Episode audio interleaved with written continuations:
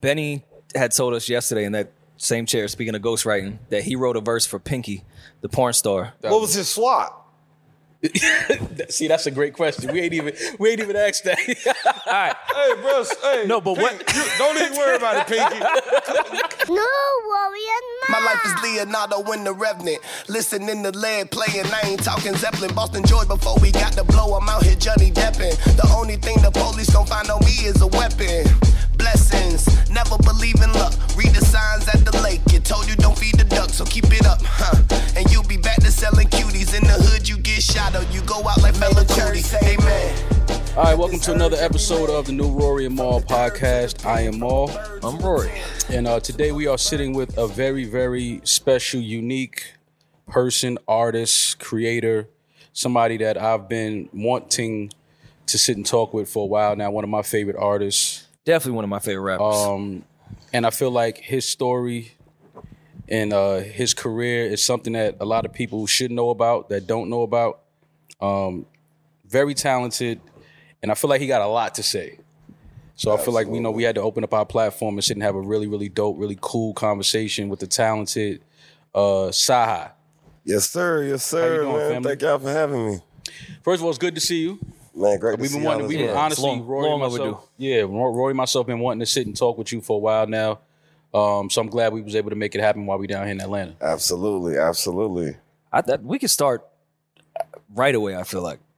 So I, I rewatched your live from, what was that, maybe three weeks ago? Mm-hmm. All 50 minutes.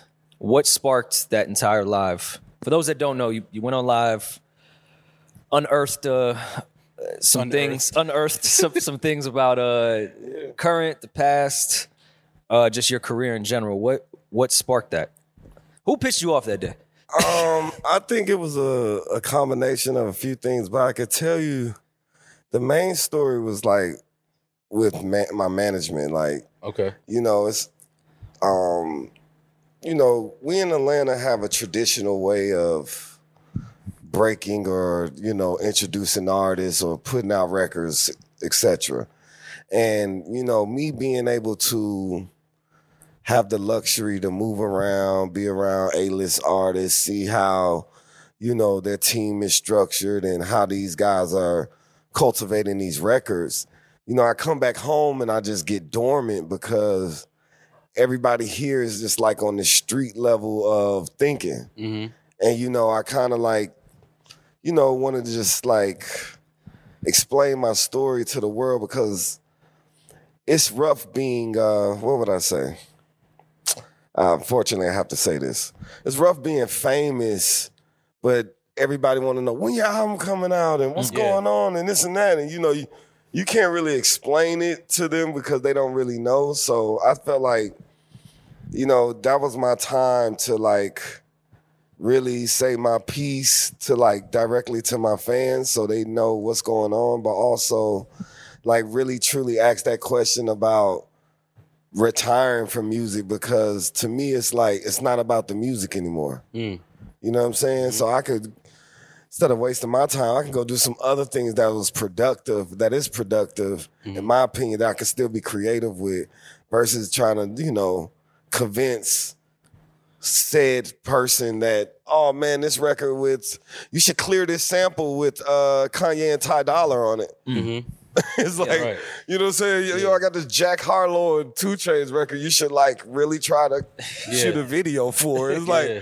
you know what I mean? It's like I've done all these great things and cultivated these records and to piggyback off that, you know, I give up a lot of my percentages to get these records and these swaps. Okay. You get what I'm saying? So for, you know, when you bring it to a label and you got this 50-50 deal or whatever you got with this label and they looking at it like, oh, they want to half-ass with it. It's like, I didn't half-ass with this. No, I'm okay. I didn't half uh, half-ass with this when I was putting this together. So that's kind of where the conversation came from. Just, you know, having that conversation with management along with the label that you signed to and just trying to get everybody on one accord. At, at what point do you feel like it stopped being more about the music? Was that just as This of is a- recent, or this is a this is a real question. Um, I think it stopped being about the music when the streets didn't like their homeboys rapping about their lives and they felt like they wanted to. Okay.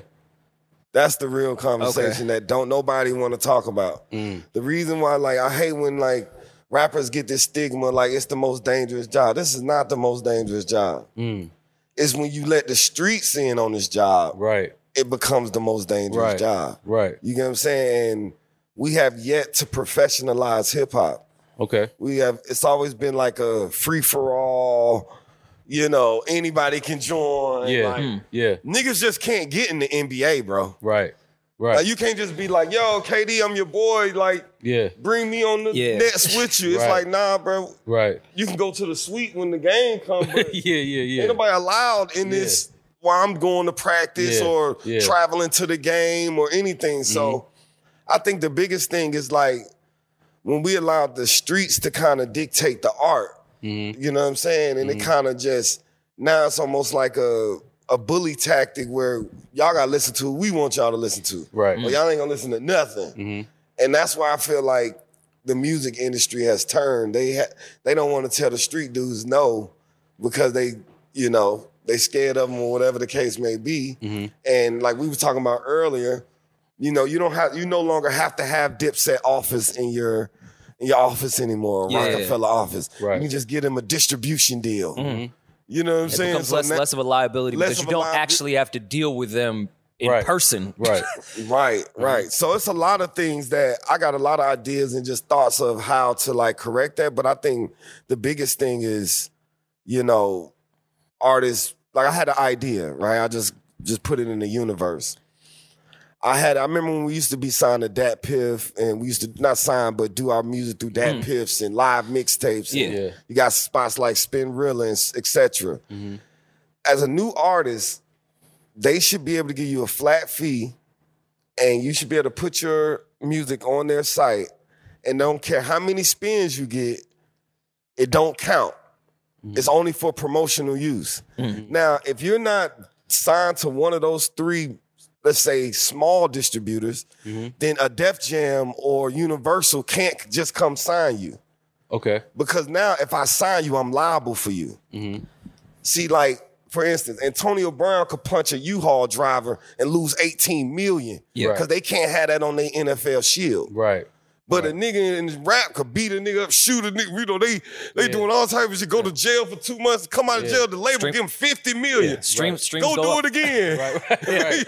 right. You know what I'm saying? Yeah, it's yeah. no, so now it's like, okay, if Universal sign me, they gotta give me health care. Mm-hmm. I gotta get a pension after five years. You get what I'm saying? Like, if I get into legal trouble, you just as liable. So now a label can't just sign you for a monetary gain.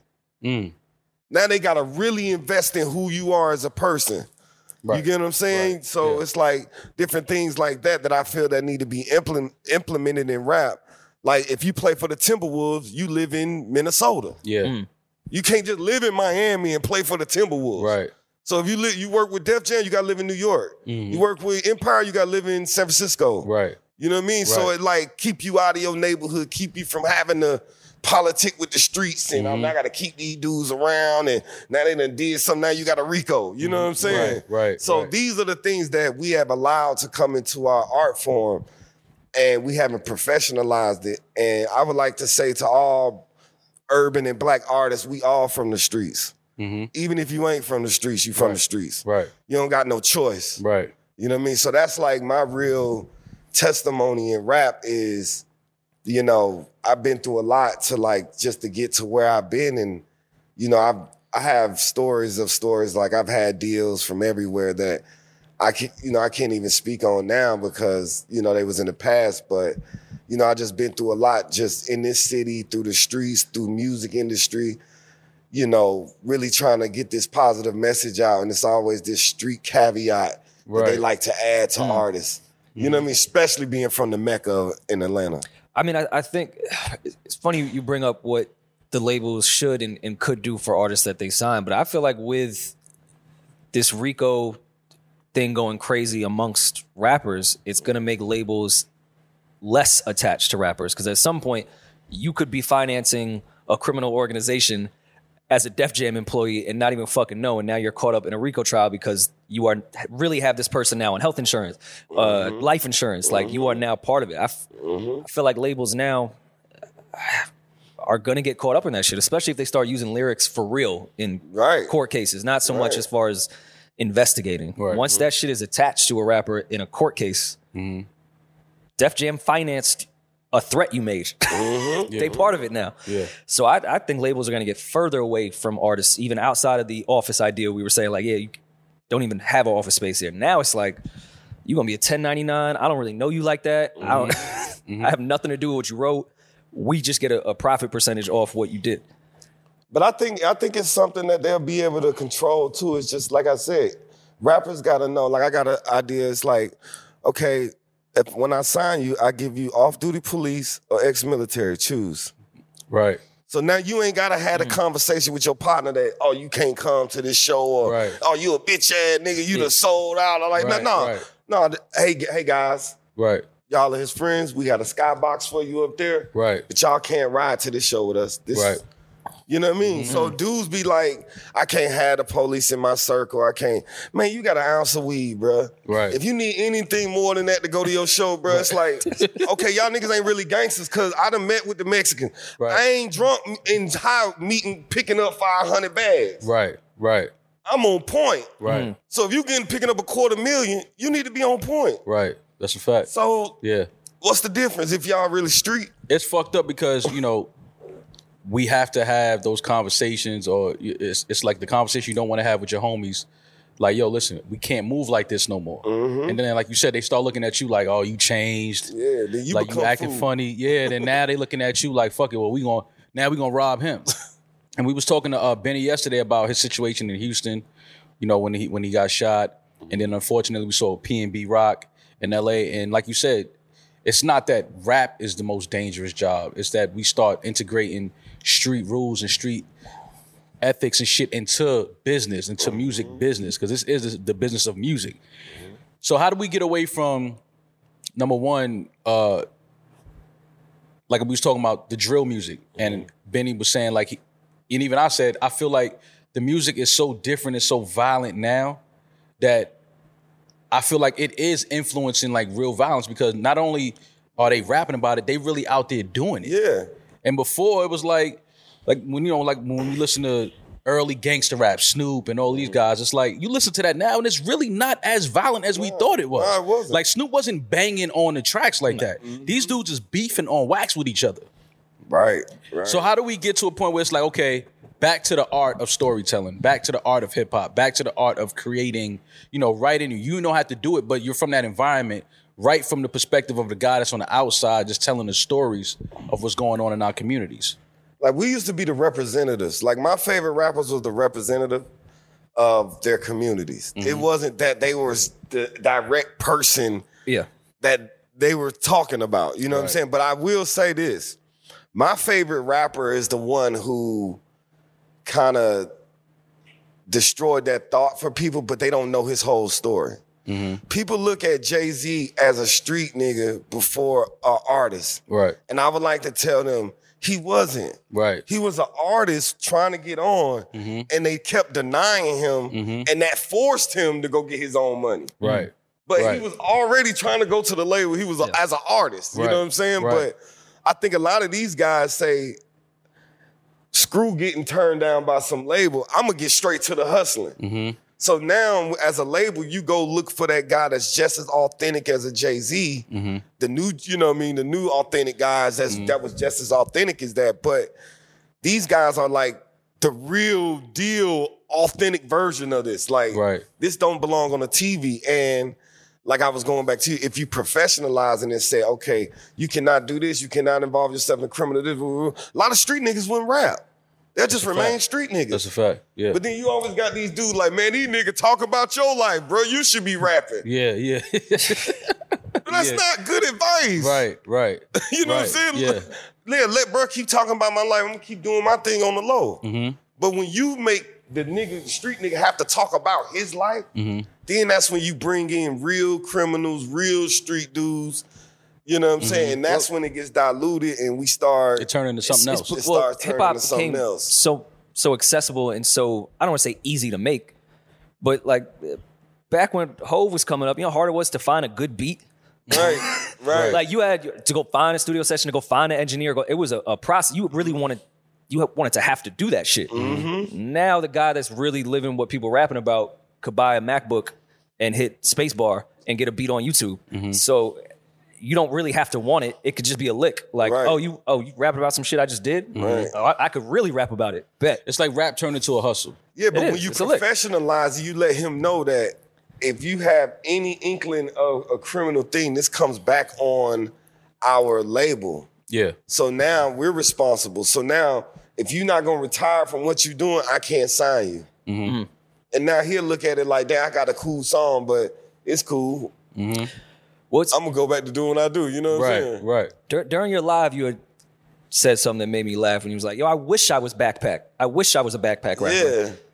I feel like you came up in that era or, or got popular in the era where things shifted. It, it was more of the, I hate the term, but nerdy rap. Like Right. Cole was popping, Sean was popping, Drake was mm-hmm. popping, and then I feel like it shifted back to street rap. Yeah. Did you feel that maybe that era could come back, or why it's shifted to street shit? Because you're saying you're not a backpack rapper, but some would say just because you're lyrical and maybe don't Yeah, rap they- about killing every day, you would be a backpack rapper. Right. and you came in the era when things changed, Mm-hmm, and now it's back to this shit. Yeah, I think I think that era was uh, a good time in music, but I don't like the way you say nerd. It's a little weird because I that's why I say I grew up different. My lyricist wasn't nerd. Exactly, yeah. Like Nas wasn't a nerd. Jay Z wasn't a nerd. Right.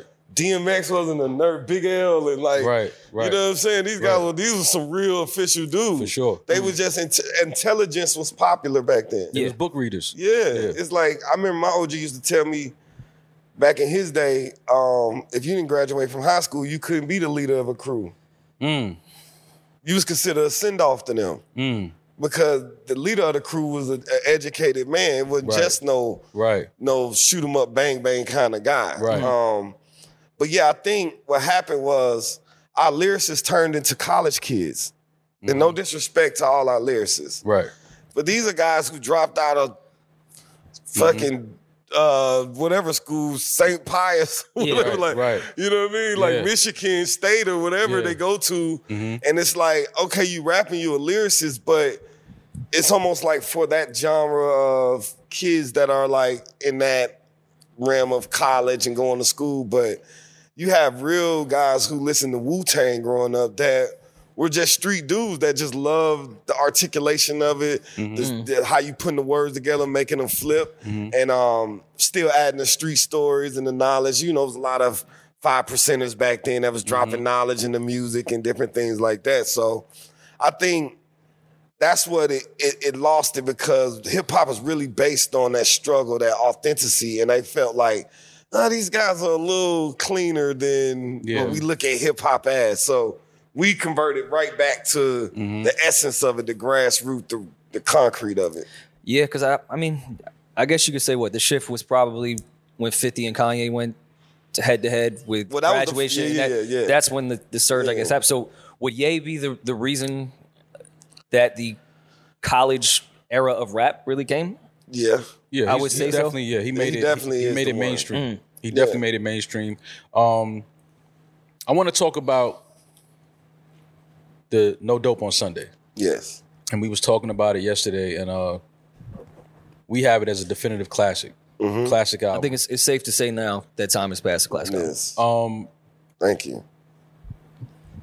to go from that, and you know, I, I I thought when we got No Dope on Sunday, I said, Cyhi is about to fuck everybody up in rap. Because I thought it was gonna be like, because I know how you write, your work ethic. I'm like, he about to keep hitting y'all every six, seven, eight months. He putting something out. We got no dope on Sundays. Loved it. Amazing. I start putting everybody. I'm like, yo, Cyhi is better than all of these niggas. Mm-hmm. And then it was like, it seemed like business got in the way after that. Mm-hmm. Do you think that that was purposeful? Like shit just started to go crazy and it was like, all right, the business is fucked up because like now we don't know when we get in Cyhi. We got story E guy, and we'll get into that. Right. But it's like how come we never really got? And I want to. What happened to the seven mm-hmm. track LP? Mm-hmm. Like it's like a lot of things where I'm just like, where the fuck is Cyhi at? And I know you went on the live and you, you, you know expressed your grievances and mm-hmm. your your your distaste for business and shit that was going on. But like, tell us, give us the story from after you dropped No Dope on Sundays. What happened after that?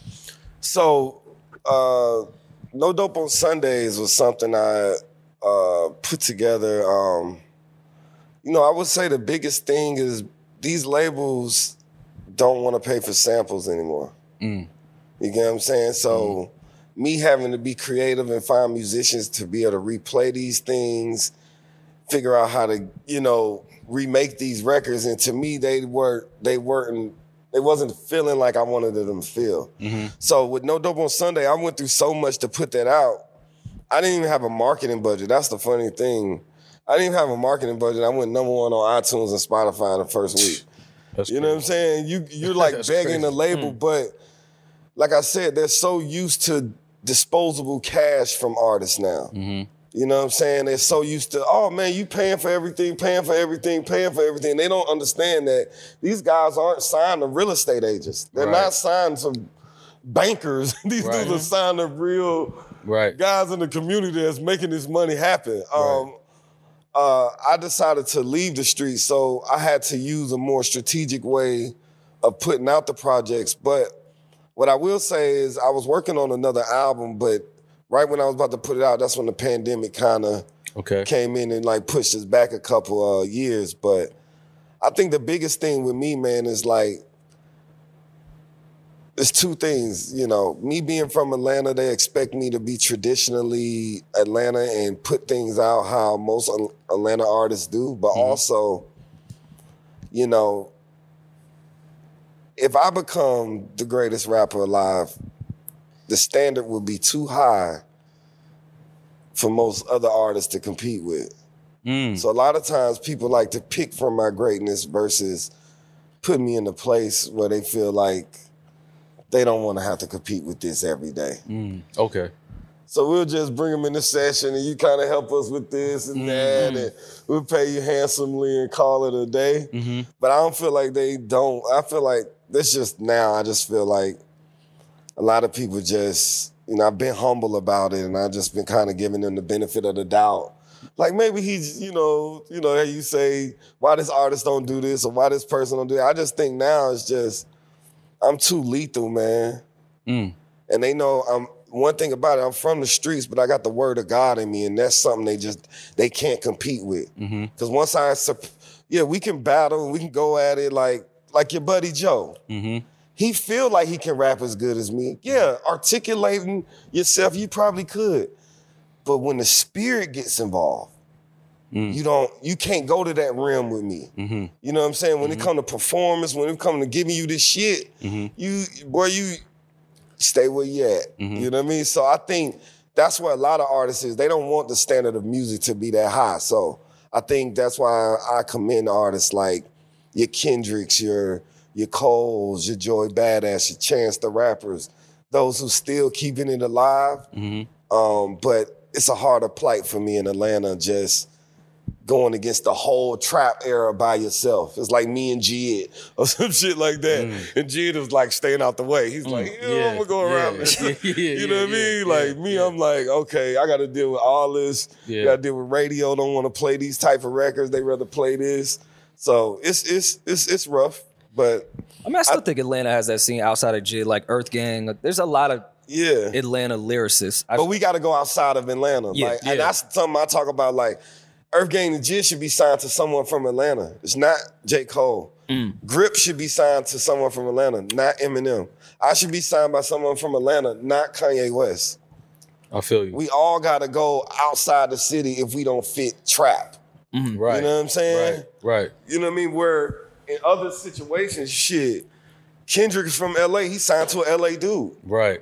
he ain't looked at as is he a gang banger? Is he a no? Mm-hmm. He's a musician. He's an artist. He's mm-hmm. signed to Yeah. a LA label. You know what I mean? So I think that's the thing is just trying to really diversify the city and let them know that all of this is us. Mm-hmm. Andre 3000 and Outkast and Goodie Mob was just as pivotal as a Jeezy, as a T.I., or Absolutely. you know what I mean? Yeah. In in Atlanta. So I would like to say that. yeah. What do you feel?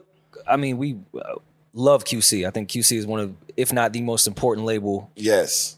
not just because of music. They're just the most important, Important, label for what they represent, what how they do business. I love Coach MP. Yeah. Do you think they purposely stay away from the more uh, non-trap? Because I mean, people think Lil Baby could really rap. Mm-hmm. People call him lyrical, but again, th- it's all trap shit at the end of the day. Yeah. Do you think they purposely stay away from artists like a Jid or like a You or like a Earth Gang? Um. I Yeah. love we love Jid by the way. I Yeah, think- yeah, yeah. me that's- too. that's no, no, me too. That's family. Yeah, that's that's family. Um, I think they do because, you know, like to be honest, that's a thinking sport, and something is some things is like a money sport. You know what I'm saying? And and they're good to me with the money sport. Not saying they're not thinkers of, but you know, it's more just str- strategy on this end, Right. Mm. versus like, okay, we know where we want to go. We're gonna flood the market, quantity, make sure he's everywhere. You know what I'm saying? Make Yeah. sure it look good. But I think he's the most open to it though. I just I don't know if anybody has brought it to him like that, but I think he's at the place where he could branch out, and now he QC and them does have that those connections and that Rolodex to be able to mm-hmm. break a art as far as just touring and mm-hmm. you know marketing, digital marketing, publicity versus like having to actually go to the strip club, mm-hmm. and, Right. You know, go on the chitlin circuit and Right. different things like that. So I think they're the only label that really the reason why Q, QC and, and P and P and them is good because QC trusts Coach K and vice versa.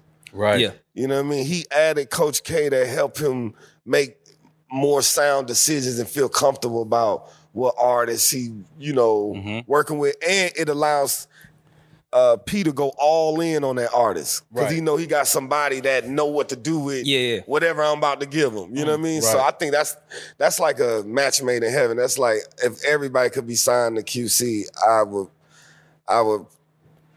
Yeah, I think everybody should be in Atlanta. You know what I mean? And Everybody that's, should And be that's why I do want to say, like, you don't see no Def Jam buildings down here. Right. You don't see no Universal building. You don't see Sony. You don't see none of that. Mm-hmm. We're the we're the mecca and the the biggest, you know, uh, let's say city for hip hop at this mo- moment, and nobody has came down to be like, okay, we're gonna set up shop here. Right. Which is That's, crazy. that's odd too, especially Yeah. with like even overhead is cheaper down here. Like, Yeah. why the Right? fuck? They won't come down here, cause at the end of the day, bruh, I'm gonna keep it a buck with you. For how much money they got to spend to get these records off the ground, it really, it really breaking even.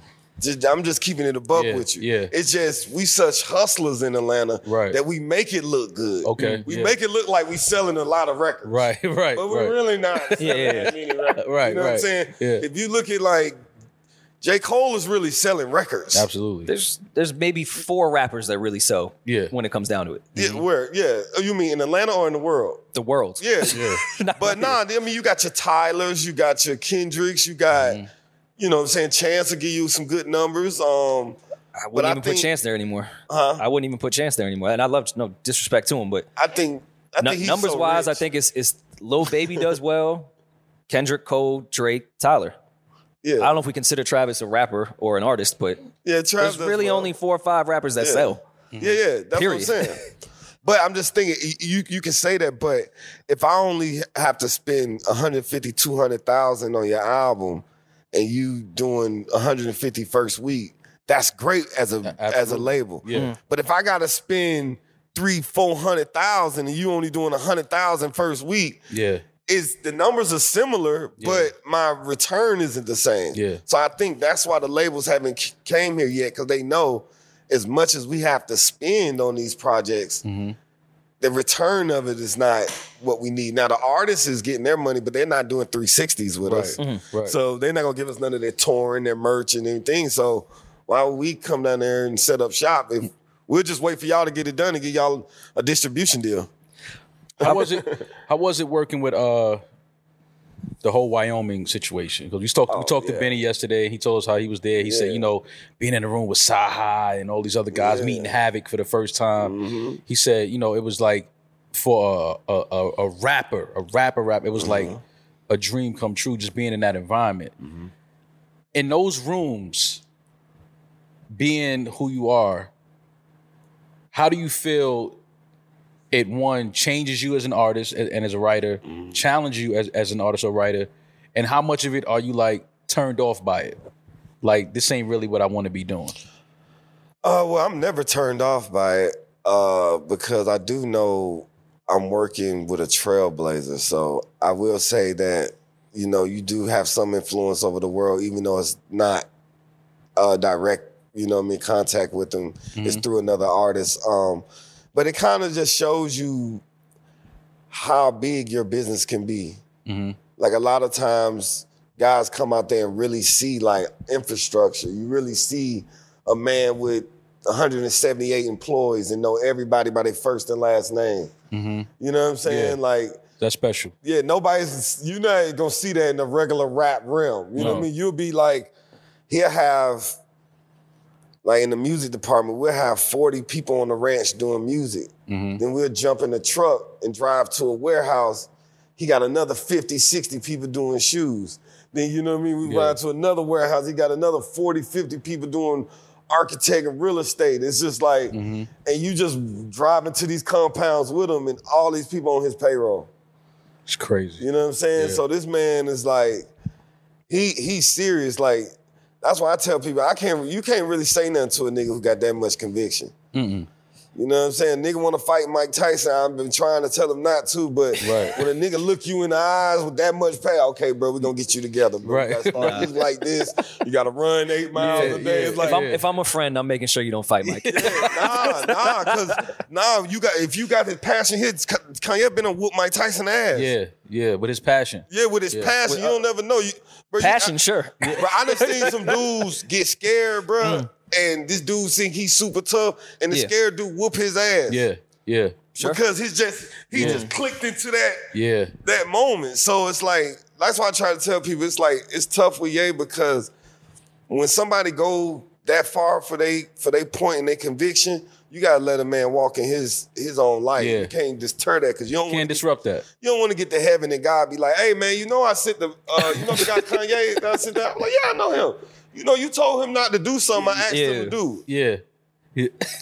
I did. So you know, go on a step to the should've right. fought No, Mike. no, hold on, guy. Hold on. Yeah, yeah, you know what I mean? Not me. Yeah. Not me, I feel you. bro. I Not feel you. me. So, Um, after watching your live and speaking of speaking of Ye, the first question I had once the live was over was, does Cyhi think all these important relationships that he has with some of the biggest artists in the world has that helped you or hindered you more in the long run? You feel like because one would be like, yo, I fuck with. Yay, Travis, every big artist you could think of. I Yeah. fuck with Drake. I write for this person. I write for this person. One would naturally think, oh, that's amazing. That's mm-hmm. probably made made his career. Mm-hmm. But I was looking at that after the live, like this shit might have pigeonholed him and and held him back with all the relationships that people are dying to have. Like that might have fucked you up more after I listened to that rant. Well, as a writer, it's always helped me. But as an artist, I could say it probably could be 50 50.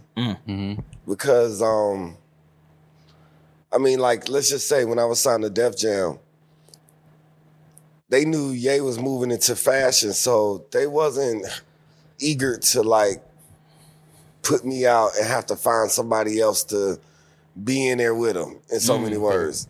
Like I was just a guy there that they know if Cyhi's around, people rapping.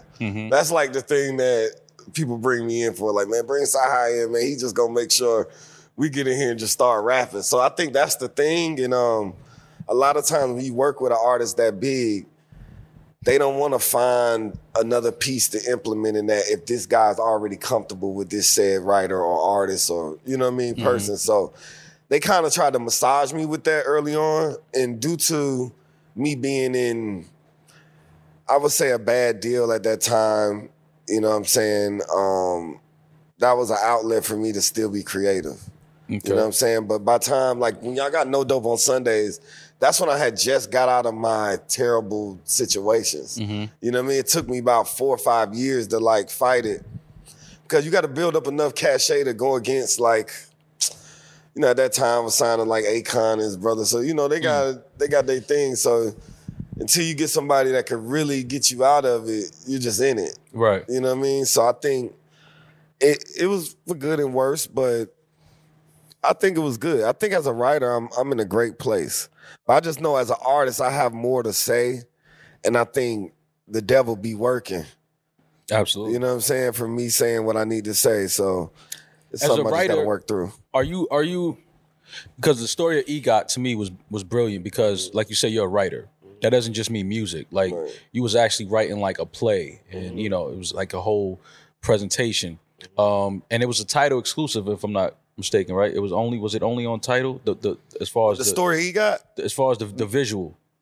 No, no, Where did no. we get the visual at? Um, well, we had we had different visual. We, you're talking about. I think you're talking about barcode or You did a, like a things, sketch yeah. thing with, Yeah. with Tidal. Yeah, that was Yeah. something I did with Tidal. That was uh that was something we did in the pandemic where I was bored in the house. I was just like, man, we gotta get out here and do we, something. we all just did some shit. yeah, yeah, yeah, yeah. So let's just do some shit. I had to just do some shit. But I think the story of EGOT is something that I put out an EP of it just to get the fans back engaged. But I'm actually finishing up the album as we speak. So it should be out late this year, like November, same time around No Dope on Sundays. Okay. I'm a I'm a I'm a wintertime artist. I look at I like to drop music in the winter where people got the windows up, you close knitted, you in the house, you ain't just out having fun in the club, it's just random shit playing. Yeah. I like my music to be like some kind of, you know, some kind of focus, some kind of uh you know, camaraderie when you listening to it, like, mm-hmm. you know, around mm-hmm. family or in the car or holidays. So I think that's a good time for me to release my album. with a with the writing aspect again again back to the live Right. Since then have you have you viewed those writing sessions different as far as ex- expectations like nah give me my full publishing on this because i'm not ever expecting a Yeah, verse I'm not swap doing no from more any of y'all. I'm not doing, hey guys, swaps no more is over swaps. Over swaps? Yeah, y'all don't want to honor the swap. Your label don't want to honor it. All that. Yeah. I'm good on the swap. Cut me my check. Yeah. I, I respect i mean did you do you take that shit personal though I do. I mean, I don't, but I do. It's like, man, I gave er- everybody I work with, bro. I give them a pencil long enough, they gonna draw themselves. Mm-hmm. Mm. You know what I'm saying? that. So nobody can say nothing about my lie because I ain't told one lie. Mm. Right. You know what I'm saying? I let a motherfucker play me four, five times before I said what I said. So now they just got to sit back and listen to me say it. They kind of mm-hmm. been waiting on me to say it like, damn, all right. I got what I needed from you, though. it's like, You said a lot. you know what I'm saying? You saying? said a lot on that live. But I, I mean, I didn't say nothing. I, I really said what was just true. Yeah. The truth. And mm-hmm. it just shows you what an artist, that's why it's the story of EGOT. I want to let them know me and me and Sam Smith don't got the same plight to get to that Grammy stage. Mm. Mm. Mm-hmm. You know what I'm saying? He ain't been in them fist fights. He ain't been in them shootouts. Right. He ain't been in them jail cells. He ain't been in them Right. terrible deals. Like you don't hear no, you don't hear a lot of white artists talking about, man, I got a bad deal. Right. Yeah. Right. But you hear urban and black artists, we have bad deals all the time. Mm-hmm. We we have terrible deals, and we have to get them to okay deals. Mm-hmm. You know what I'm saying? Right. Have to work and sell triple platinum, boo boo. Yeah. Most of them artists come in. Justin Timberlake had a great deal when he came through the door. Right. Right. Justin Bieber, whoever, it's like Yeah. they have great situations. So I think that's the story of EGOT and what it really is. It's like, you know, by the time I got to the Grammy stage, I was exhausted. Mm-hmm. By the time I met Kanye, people don't even know, bro. At 17, I was offered seven deals. Mm. But I was in a rap group and I was signed to some street dudes. And what happened is the labels figured out how to get my number. This is Clive Davis. This is uh this is when uh L.A. Reid. This is um what was the other guy we met? It was a bunch of them guys back then when it was like when record labels were still Record thriving, labels, yeah. you know? Yep. And they would call my phone and be like, yo, we love your group. We love everything about you, but we really just want you. We see that you're the the nucleus of this thing, and this is how we want to go. But you're signed to some dangerous guys. Mm-hmm.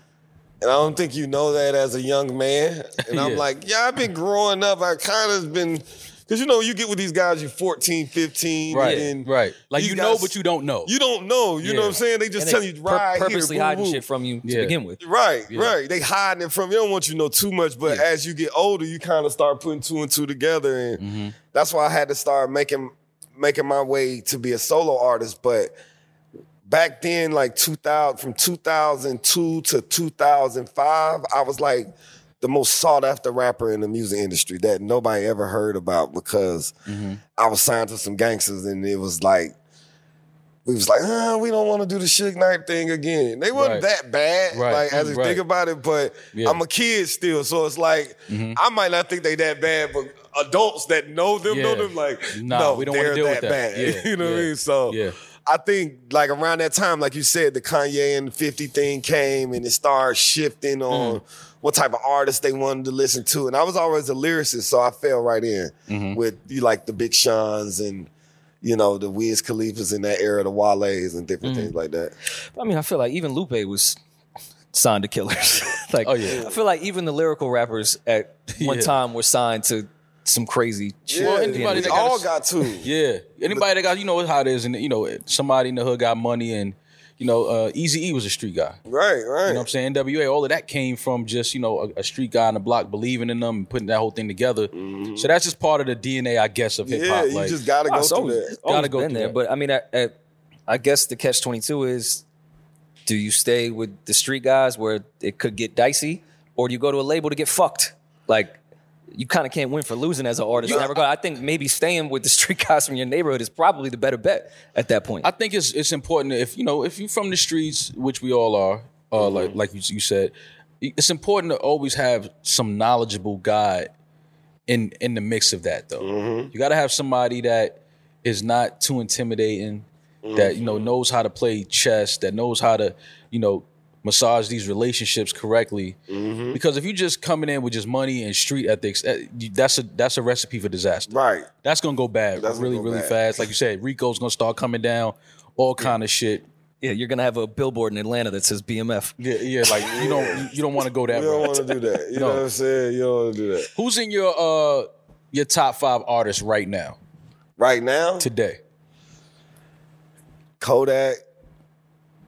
I put Rory on Kodak. Now he's a Kodak I'm- I'm a- fan. Kodak Oh, yeah, stand at this the point. GOAT, bro. Yeah. Like, Yeah. bro, he's so special, bro. We can get into that. Matter of fact, Um, with y'all tones, I would love to hear a Cyhi and Kodak. yeah, right there. I like Nardo Wick. Nardo was Nardo fire. Wick hard, bro.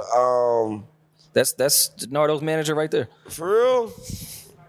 yeah, Nardo hard, bro. Yeah. Nardo hard. Uh, who else do I like? Uh, I'm still like into like. If you want to just, you mean just all around or just up and coming new artists like that? I feel like. 'cause you- Both. Both. Oh, okay. Well, I would say, let me say my young artists. Like I like Baby Keem. I think he's special. Um, who's another artist that I like that is coming up? You know, I've noticed rappers don't listen to rappers. Every time we ask a rapper about rap, they're like, I don't know. Yeah. Well, we hear artists, but we don't like. I don't listen to rap. I Yeah. hear rap. yeah, and you're not a consumer the way Yeah. Mal and I are. You you view Yeah. things. I can't listen to too many rappers because you'll start sounding like. I feel like a lot of artists just grew up so much listening to Drake that they end up sounding like a bunch of Drakes. Mm-hmm. Yeah, and they can't shake it. Like I be hearing it on like video games and shit, like you know Madden or some of you guys. I'm like, is this Drake? And he's like, nah, this is like. I'm like, I knew Drake wouldn't do this for 2K.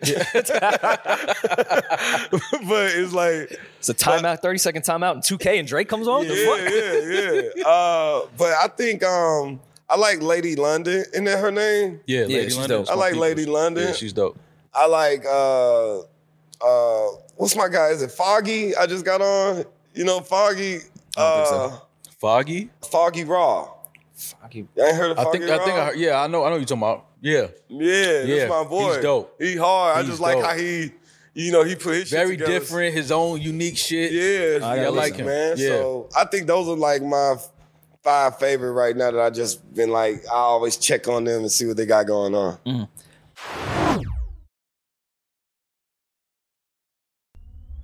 We don't have to get into like the actual details of uh, the incident that happened to you in Atlanta because this isn't Vlad and it's none of our business. Uh, just how has your mindset in life changed since then? What what perspective did you get out of that situation? Um, I don't know. I think it just put me back in that mode of like, you know, when you when you've kind of felt like you made out, you kind of relaxed a little bit. You mm. feel like, oh man, my life is going well, and now I'm back sticked up, moving low key. You know what I'm saying? Just like I, I don't want to move like this. I'm four, damn near forty. Yeah. you know what I'm saying? You Yeah. like, man, I ain't trying to be around here on S every day, but Yeah. like like I said, it's the black plight, man. It's like it's rough. Even if you ain't got nothing to do with it, you got something to do with it. Mm-hmm. You know what I mean? You could just be in the wrong city at the wrong time, wrong restaurant. Yeah. You know what I mean? Wherever. It's just like they would never like rest in peace PnB. You see a white guy in there with a nice roll, you might go in there and snatch it off his wrist or something, but You ain't gonna kill him. you ain't gonna kill him. And you may not even do it. Right. But the one thing that we, you know what makes us victims, bro? And people want to come out to us because we live under this snitch jacket. Yeah. And as a black man, mm-hmm. you are not allowed to tell or talk about what goes on in the streets. Right. So that's why a lot of times problems come to us because they know the the guy know that okay, nine times out of ten, the police going to figure it out on their own mm-hmm. mm-hmm. because we're not allowed To talk about to it. talk about it or tell what happened. So that's kind of why a lot of trouble comes to us as well. Have you had um any any thoughts of like bringing up artists under your wing and like really molding them mm-hmm. and working with them? Because I feel like a lot of these artists now that you know they, they catch a record, it it goes viral. You know, then they got a deal, then they getting mm-hmm. booked to do like you know walkthroughs and shit like that in a mm-hmm. matter of a month. They don't have no real artist development. They don't know what they're doing. They don't know the music mm-hmm. business. It's like we just caught a viral moment. Let's capitalize off of it. Mm-hmm. But to the ones that really have talent and have a skill set, do you see yourself like grabbing any of them and saying, "All right, I'm gonna help you avoid these pitfalls and these these these these bumps that I had to. Mm-hmm. You don't want to do this. It's a different game now. You don't have to do this." Do you see yourself getting into that mode of like, I'm gonna really like usher in like the next superstar? Yeah, I mean that that was kind of what my conversation, my live was about. About you know retiring and moving into an executive role, or you know helping kids out. Um, I've been really doing these writing camps and being able to let. I really want to get in with the younger artists and show them how to express themselves without telling on themselves or without having to feel like they got to uphold some im- image, how to be vulnerable but still make it dope and still make it street. You know what I mm-hmm. mean? I think a lot of times their raps are so first person Yeah. Yeah, that it gives it all away. Where sometimes you can use characters, you can use storytelling, you can implement certain things that give off the same energy, but it's not totally directed to you. Mm-hmm. But also being able to help them search through their own lives and kind of figure out different things to talk about that they, they, they didn't know they could talk about. But mm. right. if you put it in a if you put it, if you give it to them on a on, on a canvas that they can kind of like receive it on, they can be like, oh, okay, I could take it yeah, to the next level. And I think that's something that I did with my writing career. That a lot of times I was never a ghostwriter. You mm. know, a lot of people like to say I'm a co-write ghostwriter. I was just a nigga. Why does that get such a negative connotation in rap? Because everything black people do get a negative connota- connotation. I'm just keeping it a buck, bro. Everything. Everything because like you can walk. Adele could walk on stage at the Grammy. She got 50 people behind her. They got a whole long. I want to thank the vocalist, Right. the writer, Yeah, the, yeah, yeah, the yeah. piano, the this, this. Yeah. But it, as a rapper, Yeah. it can only be you and the engineer. Right. You know what I'm saying? That's a specific hip hop type of shit. Because R and B, we don't really care who, you know who really mean? wrote it. Mm-hmm. But I mean, I think when you coming in the game, it should be just you and your close knit friends. But when you're speaking for the community or speaking for the community of hip hop or the genre of hip hop, that's a cult, that's a collection of people.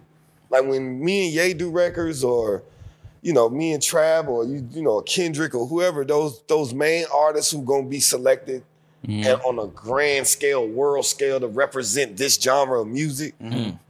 We have to come together from all walks of life and be able to say this is what rap is in 1995 or 2020 or etc. Whatever Grammy year it is. and we collectively brought you this artist. Right. You know what I mean? This artist just isn't here just by itself because he went in the studio and smoked some weed and made a dope song. you know what I'm saying? Right. For sure. No, I get that. Um, last time you spoke to Travis, what was the conversation? Man, actually, last time I spoke to Trav, he And I'm actually gonna add Sean to that list. And who else did you bring up? Oh, actually, last time I talked to Trav, he called and checked on me about my accident. Okay. That was the last time I talked to him. I know he's been going through his thing, but you know, a lot of times it be they people too. They people don't be wanting to ask him about certain shit, and you know, it's understandable. Um, Sean, me and Sean talk often. You know mm. what I'm saying? But at the same time, it's like these guys know where I stand. They know what they did. They know what I did. Mm. You know what I'm saying? Mm-hmm. They know how much I put into it. It's just I'm such a humble guy that they can't they can't sense that sense of damn, bro, might I might need to really return this favor. Mm-hmm. You know what I'm saying? I'm like a nigga who like I give you like ten favors before I kind of like try to nudge you like, hey, bro, let, Right. you know what I mean? Let me get Yeah, one. yeah, Let me yeah, just yeah. you know what I'm saying? Niggas are just, just, just eat away at you. And Mm-hmm. at some point, you just got to be like, "Hey, bro, you know what I'm saying? I'm just being humble. I understand you guys are successful, but Mm-hmm. you know, I need a return on this investment." Yeah. you know what I'm saying? I mean, do you feel some of Ye's actions made it difficult to coexist in, in good music? Because I feel like, you know, around the Wyoming time originally, when Trump shit and all that, Sean didn't distance himself, but he was dead quiet. Mm-hmm. John Legend obviously was on Instagram doing all that. You were on on Twitter defending Ye. Push was quiet, but we always know his loyalty is going to be Ye. Yeah, we- It, it, it just got real. I felt good music got really weird at that specific time amongst again just as a consumer outside looking in. It looked like everybody kind of didn't know if they were friends anymore. like, I mean- yo, you not fucking with Ye, I can't fuck with you, but like it felt weird. Then it was certain people had relationships with Drake, so it got even weirder. Like it just me tell you felt very odd Ye, with bruh. Trump, Drake, Kanye. That whole Ye interrupts the algorithm of billionaires, Mm. and that's the thing. And people, they try to, you know, and it's a, in a negative and a positive way towards the the powers that be. Yeah. But a lot of times, what they'll do is, Ye is so successful, he kicking their ass that other rivaling companies will come pick at his crew, mm-hmm. and they pick away and they try to take people away from him and put people against him to get him mm-hmm. unfocused on what he's really trying to do. Mm-hmm. So I think that's the biggest thing. Like, Ye start kicking their ass, and you know, you know, Louis Vuitton's like, oh, we have to, we have to go find Virgil. Yeah. Yeah. Right. Nike's like, oh, these Yeezys are kicking our ass. You can, Right. Don C, Travis, Yeah. Uh, Virgil, get over here. Yeah. You know what I mean? It's like because they know they can't compete with that man. Yeah. uh, we can say what we want about Kanye West. Hillary Clinton aligned herself with a coke dealer from Virginia because of Kanye West. he said, "Pusha T, come here." Nah, for sure. like you know how crazy that is that a- Yeah. a presidential candidate would have to be like, "All right, well, let me go get Push." But let me tell you the difference about this drug rap versus drill rap. Oh, it's it was still different. ethics. Yeah. Yeah. In, in our raps. Jay Z was still telling us how to dress, Yeah. how to look a man in the eyes. Yeah. This range is the little boy range. They're gonna try to sell you that one. Get Right. this one. Right. You know what I'm saying? Don't put no fucking funny little shit ro- diamonds in your Rolex. Yeah. If it ain't the factory joints. Right. You're You doing know what I mean? wrong. Those Yeah. are things that was that was educational. Yeah. I don't need to know how to load a gun and kill a nigga. Well, every I mean, time. so so I so much of, of, of drug dealing is represent business. Yeah, no it's matter what, it just yeah. happens to be illegal. Yeah, it has to be now the illegal. drill shit is an op around the corner that I want to kill. There's no business involved. it's just Yeah. legitimately crazy. murder. Yeah. So it's it's And I mean, I don't want to, you know, completely shit on the whole drill scene No, I'm- because I'm- of this course is their not. way of expressing themselves, and Mm-hmm. they found a way to, you know. But it's just like now it seems like they're monetizing off the violence, yeah. And I, and that's not good because that's going to Because even bad if you somebody. look at the feds or the drug, they ain't man. They the feds know a lot of niggas selling drugs, yeah, but they ain't gonna come get you until them bodies Body start shop, yeah. dropping. exactly. So you could tell that's the difference between Yeah, both raps. Yeah, Mm-hmm. we was selling our thing, but it was still in a secretive, secret Yeah. society way. Yeah, yeah. You know what I'm saying? But now it's just like you taunting people that you done killed. Yeah. That I mean- right there is like that's Bad. that's what's caused. Like if y'all was just shooting shit up and then come rap about something different, Yeah, that's we wouldn't even be tripping on it. But Yeah. the fact that you taunting the other side and you damn near like forcing them to come do something to you, You- your yeah. friends, then y'all got to go back and do something. Yeah. now it's like It's too much. it's a real war. You know what I mean? Yeah. So the saddest part outside of the obvious of kids actually dying is they're the last people that would even profit from the taunting music that they're making. yeah, yeah. Because it's it's the labels at this point that are legitimately no one's dying at the label and Yeah. they're getting all the profit. But the labels. so that's really why ain't I dislike drill music, not because of what it mm-hmm. is per se, but it's allowed hip hop to the labels to steal even more from hip hop. Because now it's kids really dying and they really are But- monetizing beef amongst children. But those and the kinda kids is dying and no one's dying at the label. They're just making money. But those kind of artists ain't got no real deals like that. yeah. They getting ten percent. They getting ninety percent of their own money, eighty percent. Mm-hmm. Because labels ain't really not no label for them. They distribute. They distributing those are like Mm. I'm signing Empire, and I hate the stigma that Oh, every time somebody call, every time something happens to an artist at Empire, they want to hit me like I'm like, bruh, th- because the only people that can sign the Empire is niggas with their own money. Right. Right. So only people who only artists with their own money is who street, artists. Mm. Street artists, yeah. You know what I mean? And these mm-hmm. guys are from places like, like people gotta understand. I'm just keeping it a buck. The reason why we die in our own hoods because that's where the niggas don't like us at. Mm. That's where we done shot niggas at. They done shot us. We done they done ran off with bags. You know what I mean? Yeah. You done hit a nigga girl. All Yeah. type of shit. Yeah. Go on in your own community. Right. So you know, a lot of times it happens to us in that in that space because that's where we're at. That's where mm-hmm. everybody knows us at. So I think Yeah. that's what we just got to clean it up. Like I said, we just got to professionalize hip hop and not just let it be a free for all. Like you can just go to Guitar Center and just goddamn buy a mic and a computer, and you know mm-hmm. you now you're a rapper. Like everybody who Yeah. died right now, he not a rapper yet. Right. Right. And- Yeah, he he know how to rap. He made a song, mm-hmm. but every rapper every- like Vlad does that all the time. This rapper, I'm like Vlad, I've never even heard of him. right. Right. Yeah, he got a he got a yeah. Everybody got a Right. YouTube. Yeah. It's Yeah. Yeah. You know what I mean? But you put that on rappers now, that stigma is sticking. Yeah. Yeah. know what I'm How do you feel the uh the unfortunate uh Rico situation with uh with Thug and uh Gunna? How do you feel like that will affect the Atlanta music scene moving forward? Hmm.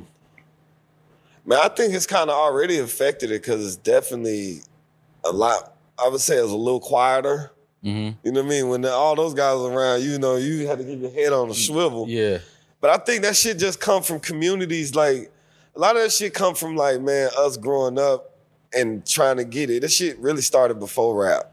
Oh yeah, for sure. A lot of times you can't shake that shit because once you done shot a nigga or you done did something sufficient, you know what I mean, something that they feel like is egregious enough that they can't forgive you for, it. that war just gonna continue. yeah. You know what I mean? So I think a lot of times, even if they wanted to stop it, they couldn't. You know what I'm saying? They had to like go through with it to even be able to survive. So I think a lot of times with these guys, it's like they come from these areas and you want to, you want to get an authentic artist, Yeah. but these authentic artists come with these backgrounds. Mm-hmm. You know what I'm saying? You can't get no choir boy and say he gonna be authentic. Right. You know what I'm saying? You want Right. an authentic nigga, you don't have to go get one. But what happened is the authentic nigga didn't like the rappers being able to have access to the same things as they mm-hmm. had. Mm-hmm. You know what I mean? So mm-hmm. I think that's what a that's where it's hard. And I think that's where the, the record label gotta step in and kind of be that protection for that artist. So they don't have that conflict with they they neighborhood. Cause that's all it is, is just to come. You gotta keep your dudes around or them same dudes gonna come after you. And all this money that this record label done put into you, these dudes gonna tear you down so bad where Right. you ain't selling no more because his hood and turned on him and he done turned told everybody else to turn on him. Now he ain't Right. he ain't who y'all thought he was. Now y'all want to drop the artist. You know what I'm mm-hmm. saying? Mm-hmm. So, like, if you professionalize it and make it seem like, wow, like I remember rap used to be a thing. Like, get Yeah. signed to Def Jam or Universal. Yeah. That was like you was in the NFL. Yeah. Yeah. Yeah. Niggas be like, man, fuck Universal now. Right. They Right. be like, nigga, I got, I got my own money, man. Right, right, Get out of here with that shit. right. like, It's crazy. you know what I mean? That's Mm-hmm. the craziest part. So once we professionalize it, and like I said, if you do five years at Universal, you get a pension for the rest of your life. I don't care if you don't sell one more record. I don't care if you don't put out another album. Mm-hmm. 'Cause I know football players who was on the bench for four, five years in the NFL. Still get a check. Still get a check from the NFL to this day. Yeah. They been out the league 10 years. Yeah, 15 Yeah. years, still get a check. yeah, So it's like now I can I can really release my streets yeah. because I know if all else fails, I'm still able to provide for my family mm-hmm. versus having to go back and mm-hmm. hustle it up and make sure, you know what I'm saying? Mm-hmm. I knew quiet as kept. I knew a dude who told me, an executive, if he didn't like you, he'd be like, hey man, um, you need a deal? He's like, yeah, man, I'm gonna give you a million dollar deal. He'll go get you a million dollar deal, buy you the, the dopest car, watch you go get the house, watch you marry your dream girlfriend, and then drop you from the label and just watch it all dwindle away. Damn. That's if he didn't like you. Mm. Like he'll sign you because he don't like you. And, It's he- executives he, kno- like he that. knows what signing you will bring. He knows signing you gonna be excited. You gonna get your dream girl, your dream house, dream Mm-hmm. Yeah. car. Then you are gonna owe me that mil- million and back. Then I'm gonna drop you two years later, and your shit just gone. You are gonna watch the lady leave you. You gonna lose the car. You gonna lose the. That's some evil shit, man. Come on, bro. That's some evil shit. It's the music industry, and it happens a lot. I mean, what personally, what did you go through outside of what you talked about in the live with Def Jam and some of those execs from a personal level?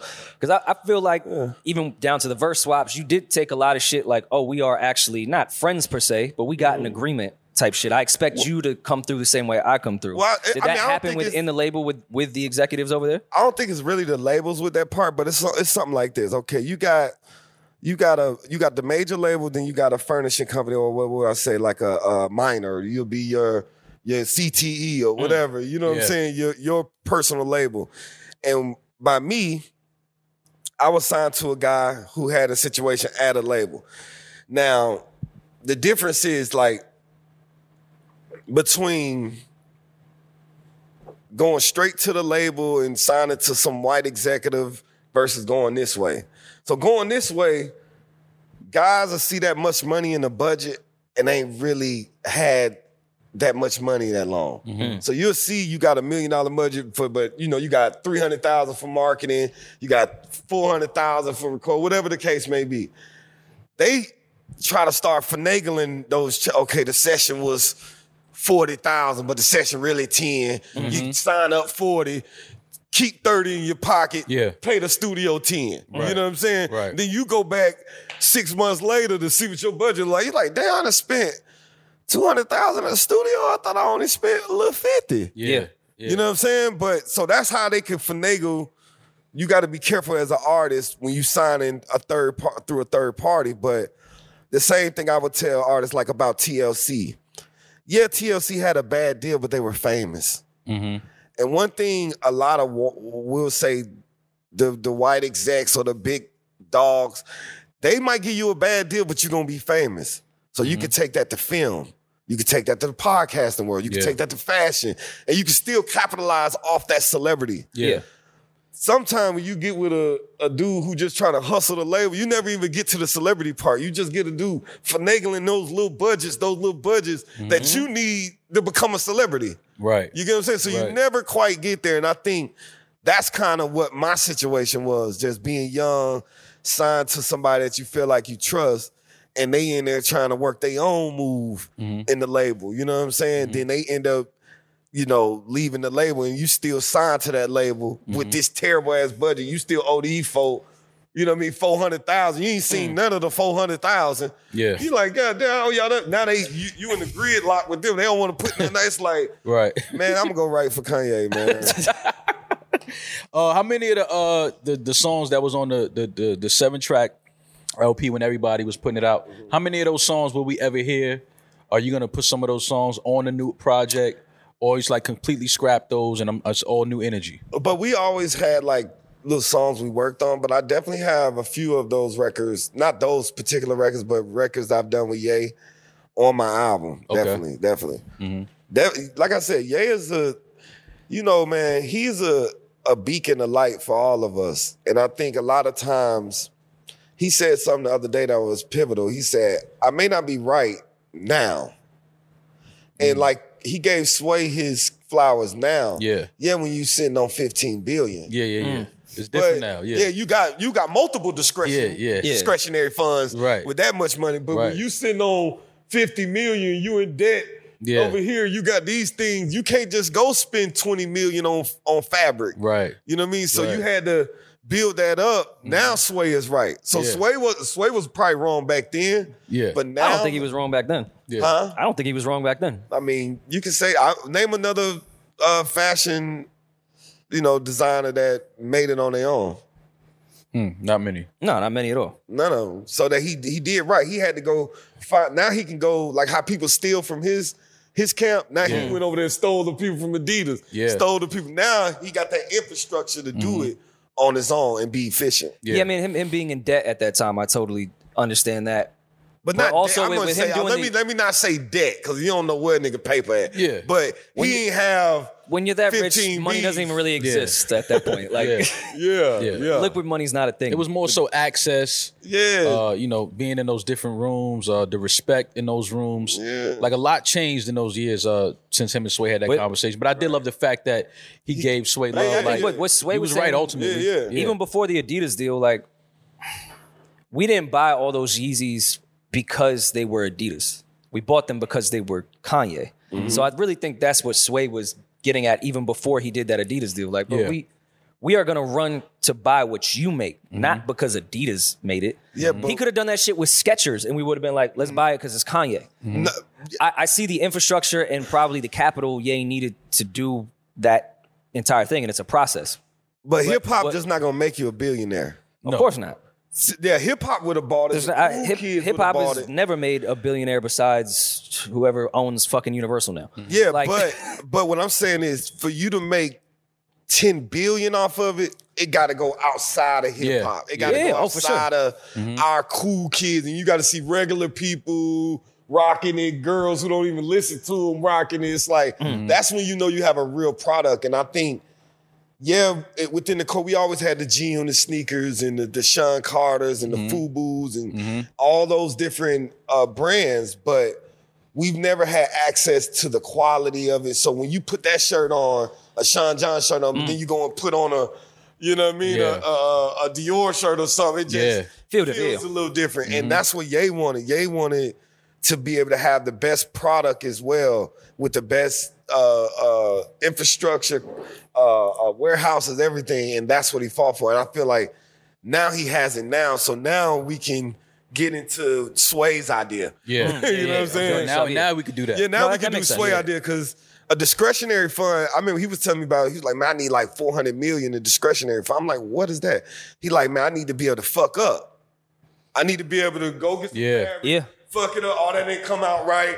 Yeah. Go, go buy some more. You know what I Yeah. mean? And that's Yeah. how he get to the perfect product. But that is Right. the most expensive part of the whole process. It's the mistakes to get Yeah. to the right Yeah, the shit. mistakes that you got to make to be able to get the right thing. And I think once he got enough, once they gave him that fund, because mm-hmm. they didn't give it to him at first. Once they gave it to him, he shot up the charts. Mm-hmm. Mm-hmm. He was a billionaire in Yeah. two, a year and a half later. Yeah. Yeah. That's how it works. So Yeah. he knew he was talking about. He just, It bruh took time. just- It took time to get Yeah, there, but he got yeah. it. He got it right. where um where do you I guess stand or your opinion on on the recent Gap stuff and the Adidas beef that he's going through now? Oh man, you know, I, I kind of stay out of that. That's above my pay grade. Well, I'm, I'm just saying, just just your just your right. opinion of somebody like we could all speculate, but you actually know you have a real relationship with him, Oh. and maybe could understand things he says better than the rest of us when we look at it, maybe from a surface level. Well, you know, like, like thing they don't understand. Like, Because I laughed when he said he wants to abolish steps, and I was like, But one thing, that, one thing he what, what he really trying to say is, Adidas is used to making a shoe and putting out volumes and volumes and volumes of mm. shoes. Yeah. But you have to understand the mystique of a Kanye. That the reason why he's outselling all of your shoes because he's not going to put out a bunch of them. yeah, mm-hmm. But they're so they're seeing that money only go to his sneaker and they want a part of it. Yeah. So they saying, how can we rip off a, a few of his ideas and put it on some Team Jordan kind of vibe? Mm-hmm. But it's like nobody's gonna buy the Team Jordans. No. No, So stop trying to use my idea for the team, George. right. That's Yeah. not happening. That's you not know what I'm saying? doing, and I think that's what it is. They're trying to undercut his market because he's doing so well. Yeah. But like I said, You're now you're diluting my creation by yeah, yeah, yeah. Now you now you diluting my creation. Like I Mm-hmm. had a girlfriend who had a growing up. I remember my bitch was so bad because she had a fat ass naturally. Mm-hmm. She used to have a fat ass so much she had to tie shit around her waist to just so motherfuckers wouldn't bother. Mm-hmm. Now there's so many bitches with a fat ass. She don't even my bitch don't even look bad no more. Cause every girl could just go to you know DR and just go get one. You know what I'm saying? yeah. So My that's the bitch thing. ain't even bad no more. Yeah, my She bitch ain't became even a bad Yeezy no Boost. more. I'm looking at my bitch like, golly, I need to go upgrade my. You know what I'm saying? But that's, That's what it crazy. is. You don't want Ye shoe to feel like, damn, these Yeezys ain't even that cool no more because the Right. Beatles went and Yeah, yeah, did the whole thing, Right. i.e., the off whites and Yeah. all that. Everything Nike was doing over there, that was things that Ye and and, and Virgil had been talking about. yeah. You know what I'm saying? But mm-hmm. when Virgil left, he kind of implemented that and like in, in his own right, you thinking like, shit, man, I'm over here with these million dollar, billion dollar people. I might well Yeah, put my best foot forward. And some of mm-hmm. his best foot, foots forward was things that him and Ye collabed on. yeah, Yeah. But I gotta get my money now. I'm, I'm in that position. I'm gonna take that risk of I might ruffle his feathers a little bit, but that's how all of them feel. yeah, I might ruffle Ye feathers a little bit, but I'm going to get these M's. yeah. I get You know it. what I'm Yeah. saying? And Virgil should have. And Yeah. and today, uh, happy birthday and rest in Oh peace. yeah, yeah. to, Rest to, in to peace. His Virgil. birthday was Yeah. yesterday, right? I think Or it's today. I think it's Today. today. Man, Virgil Um, was a, a precious soul, what's bro. what's what's Yeah. one of your favorite Virgil memories? My favorite Virgil memory? Oh man, I would have to say, dang, I have so many.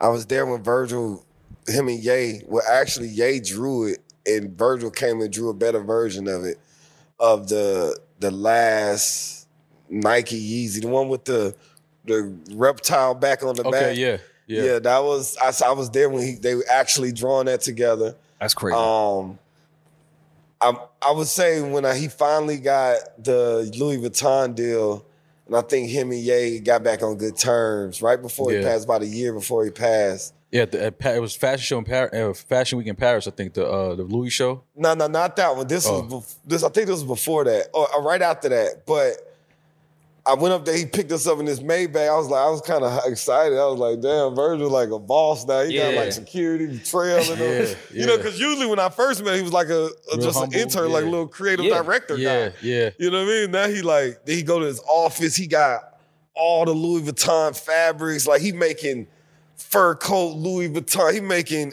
like yeah, you got all the fa- Louis fabric. You can make anything you want. I mean, he making capes, skateboards. Uh, mm-hmm. He just got to do. It was like a playground of material. So mm-hmm. I just seen him in there, and we was playing him some music that we was working on. But just to see him and Ye had that those last moments together of, you know, just rejoicing, and he Ye was really proud of him. They just, you know, Ye just be like, man, y'all using my best friends against me. It's like, yeah. you know what I mean? That shit kind of get, you know, kind of, mm-hmm. you know, eat at him a little bit. But outside of that, I think that was my favorite moment. Just that last moment I was with him at the Louis office and he was just showing us all the different things that he looking to Yeah. make and never got to Really fully, Yeah, you know, do everything he would like to do. It's Yeah. it's just it's dope to see uh you know Virgil, Don C, you know what Kanye is doing, and you know all of these guys was really like close and together. They came in together and had all of these, which I'm assuming conversations and dreams to do what they're doing now. Um, it's just amazing to see what came of that, and that speaks to again uh Kanye's genius of him just uh, instilling power into his, his friends and and letting them be their own people, Right. and uh just giving people the space to create. And I think for if that's sure. you know you, you say whatever you want about Kanye, he's you know he goes off on these tangents, these rants, whatever. But Mm-hmm. one thing about him, just look at it, he definitely creates opportunity for his friends that he knows are geniuses before the world does. And Right. That's something I love. I always love about Kanye is that he sees the genius in his friends and in his circle. Mm-hmm. That's his sure. biggest thing. Like a lot of people, a lot of people don't do that. They're they're they won't empower you, but that's something they'll do. He'll empower you, and then that's the thing that hurts him. He like people take his best, but that's business though. Like Yeah, yeah. you know, so he gotta just you know, figure out how to move around it. But I figure like, a lot of times, a lot of those people end up coming back around anyway. Mm-hmm. Yeah. So it just be a, a period in time. Mm-hmm. So yeah, there. Is uh is Cyhi happy today? uh, Cyhi's extremely happy. Um, I can't complain. I think my a lot of people don't understand. Like my rant was not just because of me. It's my fans that miss what I do. Like you don't understand. Like having grown men crying coming up to you from mixtape songs. Right. It's like, bro, I put that out 10 years ago. He's still like, it's connected because something happened in that Yeah. moment in time in his life that touched him so much. And this album or this song kind of helped him get through that. Now, Mm-hmm. I think a lot of times I kind of feel for them, but I feel for myself at the same time. So I'm I'm definitely blessed. You know what I'm saying? I'm not in a place where, you know what I'm saying, I don't feel like I'm blessed, but I do feel like there's more ac- to accomplish. Mm-hmm. Because I've like I said, I've grown up around successful people my whole life, rich niggas my whole life. Mm-hmm. And yeah, I'm I'm Cyhi, wrote these big records, but it's like when you've been around success your whole life, those small victories ain't really tickling my fancy like that. Right. You know what I'm saying? When you yeah. see yourself being something so much bigger, like, Mm-hmm. you know, I appreciate what I have, but that's like low hanging fruit for me. Yeah. You know what I'm saying? I'm the like I tell everybody if everybody you put your favorite rapper in a room, no marketing plan, no fucking record label, no beat, and it's just the purest essence of what we do. I'm top five, dead or alive. But when you got to add all the street cred and marketing budgets and all that, okay, I might get overlooked. Yeah. So you know that's the only thing. But outside of that, I'm blessed, man. I can't I can't complain too much. I just got to keep moving forward. What's what's a, a strange hobby that you have that fans would not hobby? would would not know out, outside of rap and Uh, fashion and, and the I eat thing? pho every week for the past ten years. Is it pho or pho? Because I call it pho. It's pho. I'm a professional, so Oh, my bad. My my, apo- my apologies. fun. My I'm a apologies. professional. it's Well, I'm pho. a pho, I'm a pho fan. yeah, yeah, you're a, pho- you're a fan. so but every- nah, once a week for the last 10 years? yeah. I mean, Okay. I'm I'm slick Vietnamese. Mm. You know what I mean? That's just something I just I just love doing. It's therapeutic. Mm. Um, What's what's a good spot in Atlanta? Fuck. King is the best spots in Midtown. In Midtown? Fuck okay. King. Yeah, Okay. Fuck King. I gotta take you to so- spots in New York then. Yeah, I heard New York got some good. Amazing. uh, Bo- Yeah. Boston do too. Mhm. Yeah. Um, favorite session of your career and worst session of your career. My favorite session of my career would be when Kobe walked in.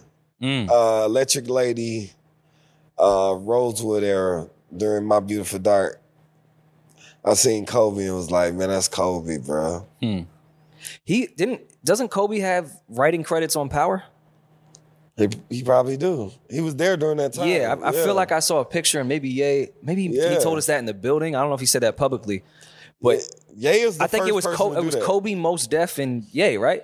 Yeah, Kobe. Let, let me tell you something. Ye will give you, like, Ye will give you credit sorry. if you bring the coffee in the room during Yeah. the hit record. Like, if you made a hit record and you brought him two glasses of coffee, you getting publishing. That's He was the crazy. first person to do that. That's Like now you see all these producers like collabing on beats. You know Yeah, how all the yeah. dudes like, man, one nigga need to make the beat. Why Yeah. three motherfuckers on the beat? Yeah, it's like yeah. Mm-hmm. Ye started that collaboratory Yeah, thing where like a lot of the early songs I was working on, I was just in there was like, nah, I think you should say it like this. Or he's like, what you think about that? I was like, well, I would say it like this. Mm-hmm. And then I didn't know that was writing. Right. So I never took no, I never asked for no publishing or nothing. I'm just thinking this is what Yeah. niggas do in the studio. Yeah. But then at that level, that's called writing. yeah, hundred percent. You percent. know what I mean? And then he, like I said, he goes further than that. You ain't write nothing. If you was in the room and he thought of something just by looking at your shoes or my theme song, Mm-hmm. my leather black jeans on, you got okay. What's your information? Send Yeah. it to my assistant. That's crazy. You'll be like, because he respects everything in the room, the lighting, Yeah. the, then he got OCD. He don't want this camera right there. You got to move this camera right there. It's just like Yeah. he just respects that. So I think that's something that I learned as well, just respecting everything around me. because you got. I mean, music is is for the consumer at the end of the day. Yeah. So you got to ask random people. Right. Like I, I heard stories of Ye when the delivery guy would deliver food. He'd be like, "No, come in here. You need to hear this." Right, right, right. Exactly. You get what I'm saying? Exactly. No. Um, what what was that Kobe session like, and what what was, you know, I never had the the privilege to ever meet Kobe Bryant. I mean, I only seen him walk in. I, this, I was new around, so I didn't want to Yeah. go in there and be like fanned out. Yeah. Um, but I was new around that time. But it was dope. And my other favorite session, it was with Jay. Man, I was in Jay in Paris, bro. Jay like a real one though. Mm. You like he's just a real one. that was like, hey, you know, I know you kind of like close to them, but He's, he's blood bit. blood related. yeah, yeah. Oh, you blood related? Biggs is Yeah. is Oh, yeah, nobody. Biggs. That's what I'm saying. Biggs. Yeah, yeah. I didn't exactly. Yeah. What, Jay um, is the Jay is. he Was it Watch the Throne sessions? What, what was it A couple of them, man. He just was a he just a great guy. I don't know. He just got away with, you know, making you feel comfortable in so many words. Yeah. Uh, I remember. Um, I won't tell that story, but I will tell can this story. I will tell this story. I mean, I was in Atlanta, right? I just came around, and uh, Holmes was like, he had, they told me to come to the show. So I walk in and shit. I come sit down next to him. You know, he kicking it. He looked like uh, Beyonce walks in and she, she's pregnant at the time. He's like, Si, you ain't bring your girl with you? You know me, I'm like, at this point, Yeah. I didn't want to bring nobody. Yeah, I- I didn't know I could invite you a know what I plus mean? one. I'm just coming by myself. Yeah, He's yeah. like, you ain't bring your girl with you? We did. Ah! like he just started Yeah, laughing, him and yeah. yeah, because they had the two baddest chicks in the world Yeah, with yeah, him yeah. in the room, and I'm like, Yeah. my girl is at home. Uh, but the way they laughed about it, like She used to have a fat ass. Now everyone has a fat ass. I didn't know I could bring her. right, right, right. I ain't think she had enough ass anymore. Um, No, that was when you gonna get on the Alchemist beat? man? Good question. uh, man, you gonna put that together for me, I bro? can. I could, Just leg- hit 'em could right- Ain't legitimately no make way, a group bro. chat right now. Man, I DM that family. man, tweeted that man, Oh, emailed, let's- we could literally do that MySpace, today. Yeah. Lime wired. I ain't trying to get Alchemist, bro. I just been like, Yeah. I say something on my album about that too. Yeah. Don't I? Don't I say that? Yeah, I mean, I- Alchemist. Yeah. I, is know, co- I need to hear that. I yeah, need to because hear if I'm on Sean. an Alchemist beat, it's a rap. Yeah. It's a rap then. Yeah. We need that. Um, I know paperwork wise, you weren't on G.O.O.D. Music, nor was Uh-huh. 2 Chainz, but what's your top five good music album list? You could put No Dope on Sundays number one if you want. good, I good. understand, oh, but good music album list. Well, I will say, my beautiful dark. Uh, Pablo. Uh, no dope, definitely. Um, put both Pusha albums, old and new. Uh, that would be my top five of those. And you know, I did like Finally Famous, the the mixtape. Like, Yeah. I'm, yeah, I'm, I'm, I'm trying to figure one. out this Sean and Cyhi relationship. nah, man, me and Sean Good is just Sean just a, a super competitive rapper mm. Yeah. and Good dude though. good dude, but you know he will step on you for his for his well being, Yeah. and that's one thing that That's that. hip hop though, right? Mm. Nah, I ain't that type of nigga. Competitive? No. I ain't gonna step wait. on you though. That's How- why. how you- that's how- probably why I ain't where I'm supposed to be though. How- how 'Cause you- I ain't gonna step on nobody. There's, there's a lot of artists that just didn't do some bullshit, and that's Yeah. why they not as. And I'm not saying No, Sean not did that, but bullshit. Okay, step. I mean, me. I'm not gonna say, but okay, like did, for what, what did Sean do specifically? So I, okay, when I first came around, it was at the double XL shoot. Ye asked me to rap because I've been freestyling for everybody and they going crazy. So he like, Yeah. man, I got this new nigga. So he like, man, rap for Double XL. spoke about this on the live. Yeah, yeah, yeah so I get yeah. the. I'm just going at it. They they filming me. And I didn't know who. I ain't know Big Sean at the time. He's sitting on the table. Yeah. Bro, jump off the table and just cut my rap off and just start going in. He Okay. ain't like that. well, let me a- let me ask you. Bro, niggas don't Isn't like that- that. isn't that hip-hop though? He started performing for Isn't that what he's supposed to do? Nah, bro. If he saw his opportunity, Nah, why not? know- 'cause I know what 'cause Sai's you let me tell you, let me tell you. do that. If the flip, if you, I'm gonna let you finish your rap. Yeah. I ain't gonna even rap. Mm. Because I know once I come out, well, and even if I did want to jump on time, I'm gonna let you get your rap off or whatever the Yeah. case may be. But you don't know. You already in position. You got videos with Kid Cudi, Kanye. Yeah. Like, Okay, you- I, did, I I thought Sean was just unknown at this time. no, no, And- he and he was saw an like- opportunity to yeah, he was on the. But I'm just saying, I felt that was a competitive thing he did. Yeah. But it's like we brothers now. You don't have to Yeah, keep I feel you. I feel you. trying to, you know what I mean, Yeah. outshine me to make yourself look good. Yeah, yeah, I but you also got to think like what Sean might have been going through at that label too, as as far as because I mean, shit, I, Nah, I was around when y'all was there, nothing, and. Def, Def Jam wasn't fuck. taking him serious. Nah, Like- he was nah, he good. He was re- he was selling out shows. He good. It just I don't know. Maybe he was. he he's from Detroit. He was listening to. Lose Yourself. I don't know. Nah, one bruh, shot, he- one nah, opportunity. that was his everything he wanted favorite artist, and he seen his favorite artist taking a liking to another Somebody artist. else. Yeah, I get And it. he ain't like that. I'm just not like that. Mm, I when. Trav came in the room, I embraced Trav. Mm-hmm. But let me tell y'all something. I'm gonna keep y'all this. This is a story exclusive. Uh, I was at the Mercer, and it's around the time when Ye was still finding his label, and he asked me, uh, "Who should I sign?" 2 Chainz of French Montana, Mm-hmm. and I told him 2 Chainz. And when I walked in the other room, my man was like, "Man, you that's the stupidest shit you could have ever said to the nigga. Why would you make him sign another nigga from Atlanta?"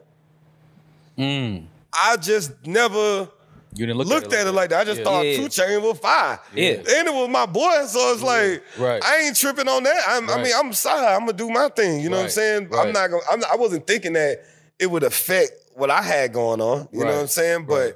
I mean, strategically, yeah, you probably would have said French Montana, and you would have been. The, uh, but I just never had a.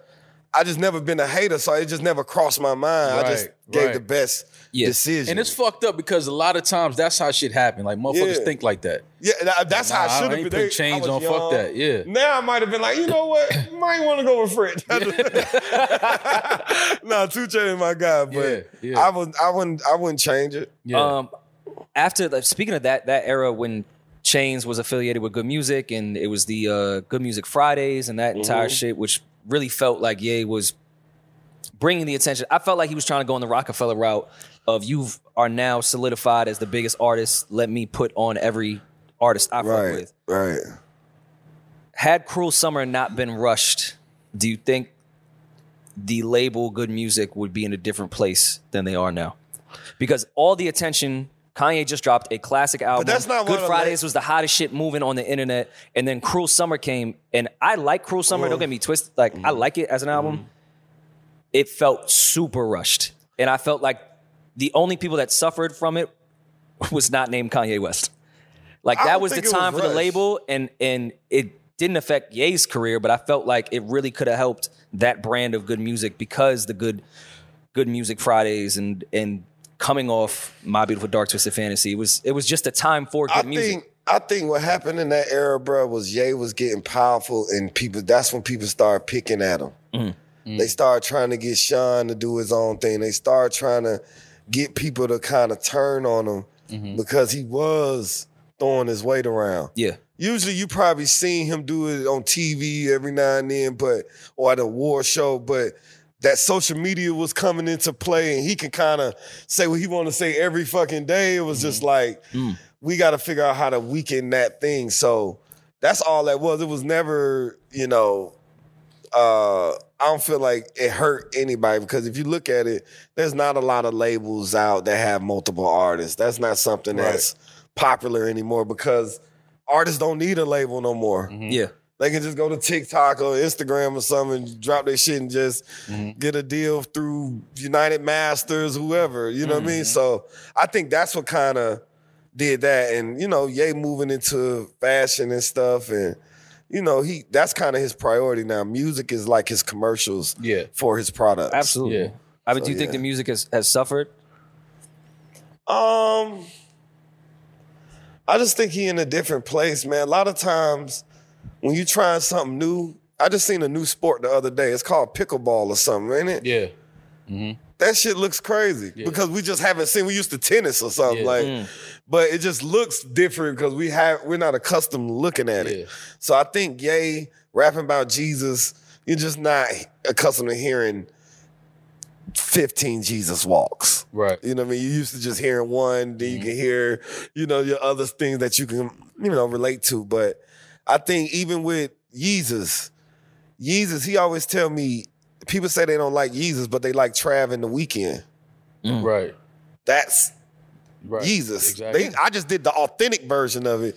They did the oh let me blend the coolness Yeah. with Yeah. so I won't look out of place when I play this song kind of vibe. Right. So I think even with I, what was Drake last project? The, the, Uh, certified, Honestly, never mind. the dance thing, the dance album, that's his Yeezus. How do you feel about the album? I liked it. Yeah. because I mean, I mean, I'm not a. I hate Vegas, so I don't like being a. doo-ta. I hate that. Yeah, Like, yeah. I got to get the fuck out of here. Yeah, yeah, yeah, yeah, yeah. I've yeah. had I got to get out of here, Yeah. man. Uh, but I think you know if you're allowed to go to those places, you don't like, bro. It'd be some. I went to R&B night at Red Martinis in Atlanta Mm-hmm. the other night. To hear R&B all night, that was the best time I had in the club, bro, in probably Yeah. about ten years, bro. Mm. Yeah, yeah. Cause everybody's singing, you ain't no S, looking Yeah, for yeah. to see who, you know what I Yeah. mean? Everybody just Yeah. the girls is enjoying themselves. Yeah. And like, you know, that was the first time I had like dance with a girl in the club.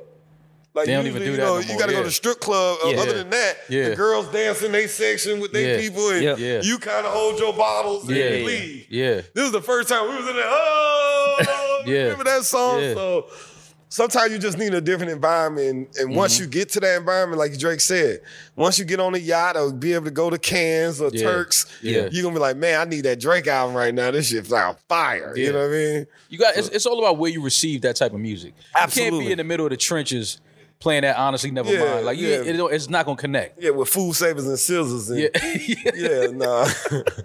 For sure. I'm just picturing real, somebody in the quote unquote trenches throwing on. Honestly, never mind. Yeah, it just bro. don't connect. It don't it don't It add up. Connect. It gonna. I'm gonna name some artists and I just want you to in maybe two or three words. Diss them. Oh, No. Uh Rick Ross. Legend. Legend. He put me on. He, you know what? So super dope story. The first self uh Maybach album, he called me and, and wanted me to get on it himself. So I appreciate that. Um Belly. Belly? Yeah. Oh, that's my guy. Belly is a super player. This Yeah. super player. Yeah. Um Nick Grant. Nick Grant. Oh man. Special too, bro. Uh uh I want to say vintage. I would like to say vintage. Like a young Nas. Yeah. Yeah. Yeah. Um Symba. Symba, man, my brother from another mother. uh Jid. Jid, um, um, hometown hero. We from the same city. 21 Savage. 21. Oh man. You know what's so crazy? I love y'all say 21. 21, me and 21 grew up like right up the street from each other. So I would say 21 authentic. Authentic. He authentic east side, Glenwood Road. You go, boy, you make that left on motherfucking Glenwood off Covington. Have your shit on a swivel. Cause 21 of them niggas all up that street. All right, yeah, yeah. you might I not get be- the McAfee. Yeah. I'll be in, with- at, at in Buckhead at the hotel. Yeah. In one piece. You Yeah. feel me? Yo, t- 21. I I don't want to say I was I'm late to 21, but I'm just really starting to appreciate actually how his pen.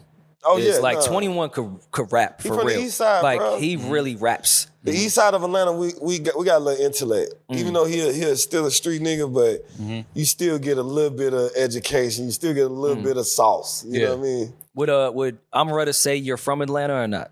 Huh? Would Amaretta the uh Oh yeah, I'm from Atlanta. I'm Shit, Georgia. are you fr- you're yeah, from- I'm Georgia alright, you Baptist, good? baby. I was Alright. born on uh, Edgewood. Yeah.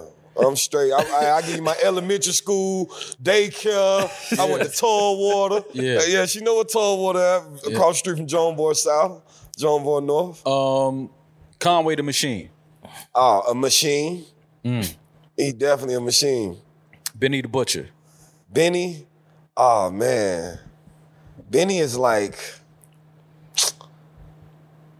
this is my this is what my OGs used to call me. I would give Benny that. They used to call me a publicist for gangsters.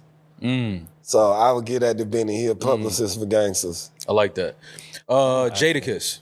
Jadakiss, the voice. He's he's the he's the original bar god. Mm-hmm. Let's say the original bar god, Jada. Drake? Drake. Michael Jackson of our time. I'm I agree. that.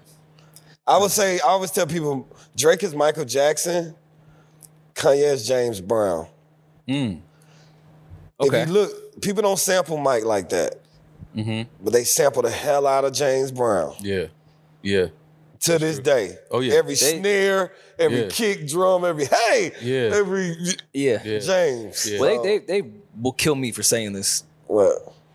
I would say Drake, Mike, Kanye, Prince. I think Kanye is definitely a, a Prince type as far as what he really contributes to his music. Like But that's Prince- a fucking Prince genius. like You- a he niche- does everything. I would say Kendrick is more Prince than Ye. Yeah. I'm saying Prince as far as You think they in ev- like same the, the amount the amount of shit that Prince did actually did for his records. The way Ye Yeah. down from writing to keys Yeah. to drums to engineering to like to how it's presented. Yeah. Uh Prince was first on streaming, like how he Yeah. pushed music forward. I think Ye is in that Prince. Yeah. I, I would say that too. That's that. You're right. You're right. He he's similar to him. So yeah. um. Jay Electronica. Oh man, mentor, Okay. mentor. He got a lot of knowledge. Funny nigga too. Oh yeah, funny nigga too. We almost we almost died in Mexico with Jay. I owe you a Electronica. Bottega bag too, uh, Jay Elect. I will, funny dude, I will put you guys in a group chat if we don't get arrested on the way there. We almost died with Jay Electronica in Mexico City. Great time. Recently. That Great sounds time. about right. No, great sounds about right. Great time. Sounds about right. Um. Last but not least, Jay Z. Jay Z, my favorite rapper of all time, my goat, my my uncle, my second father. Jay was everything to me. I, I- let me tell you something. I can rap reasonable doubt from track one to the end. Mm-hmm. No fumbles. Mm-hmm. no fumbles. Would you ever? Because I I know you you know you got one of my favorite LA Leaker freestyles ever. Yeah. Would you ever get into like a back and forth with Jay on a track? Like if it was like like like like sparring. Oh no, no, Jay. Because when we look at some of the ones that we love, we like I'm not even getting into that with him. No, but would you would you take that challenge? Oh yeah, I mean, I take challenge with anybody. Mm. But I not he in the mo in, but with Jay, it's the most respectful way. Mm-hmm. I just that's just my guy. Yeah.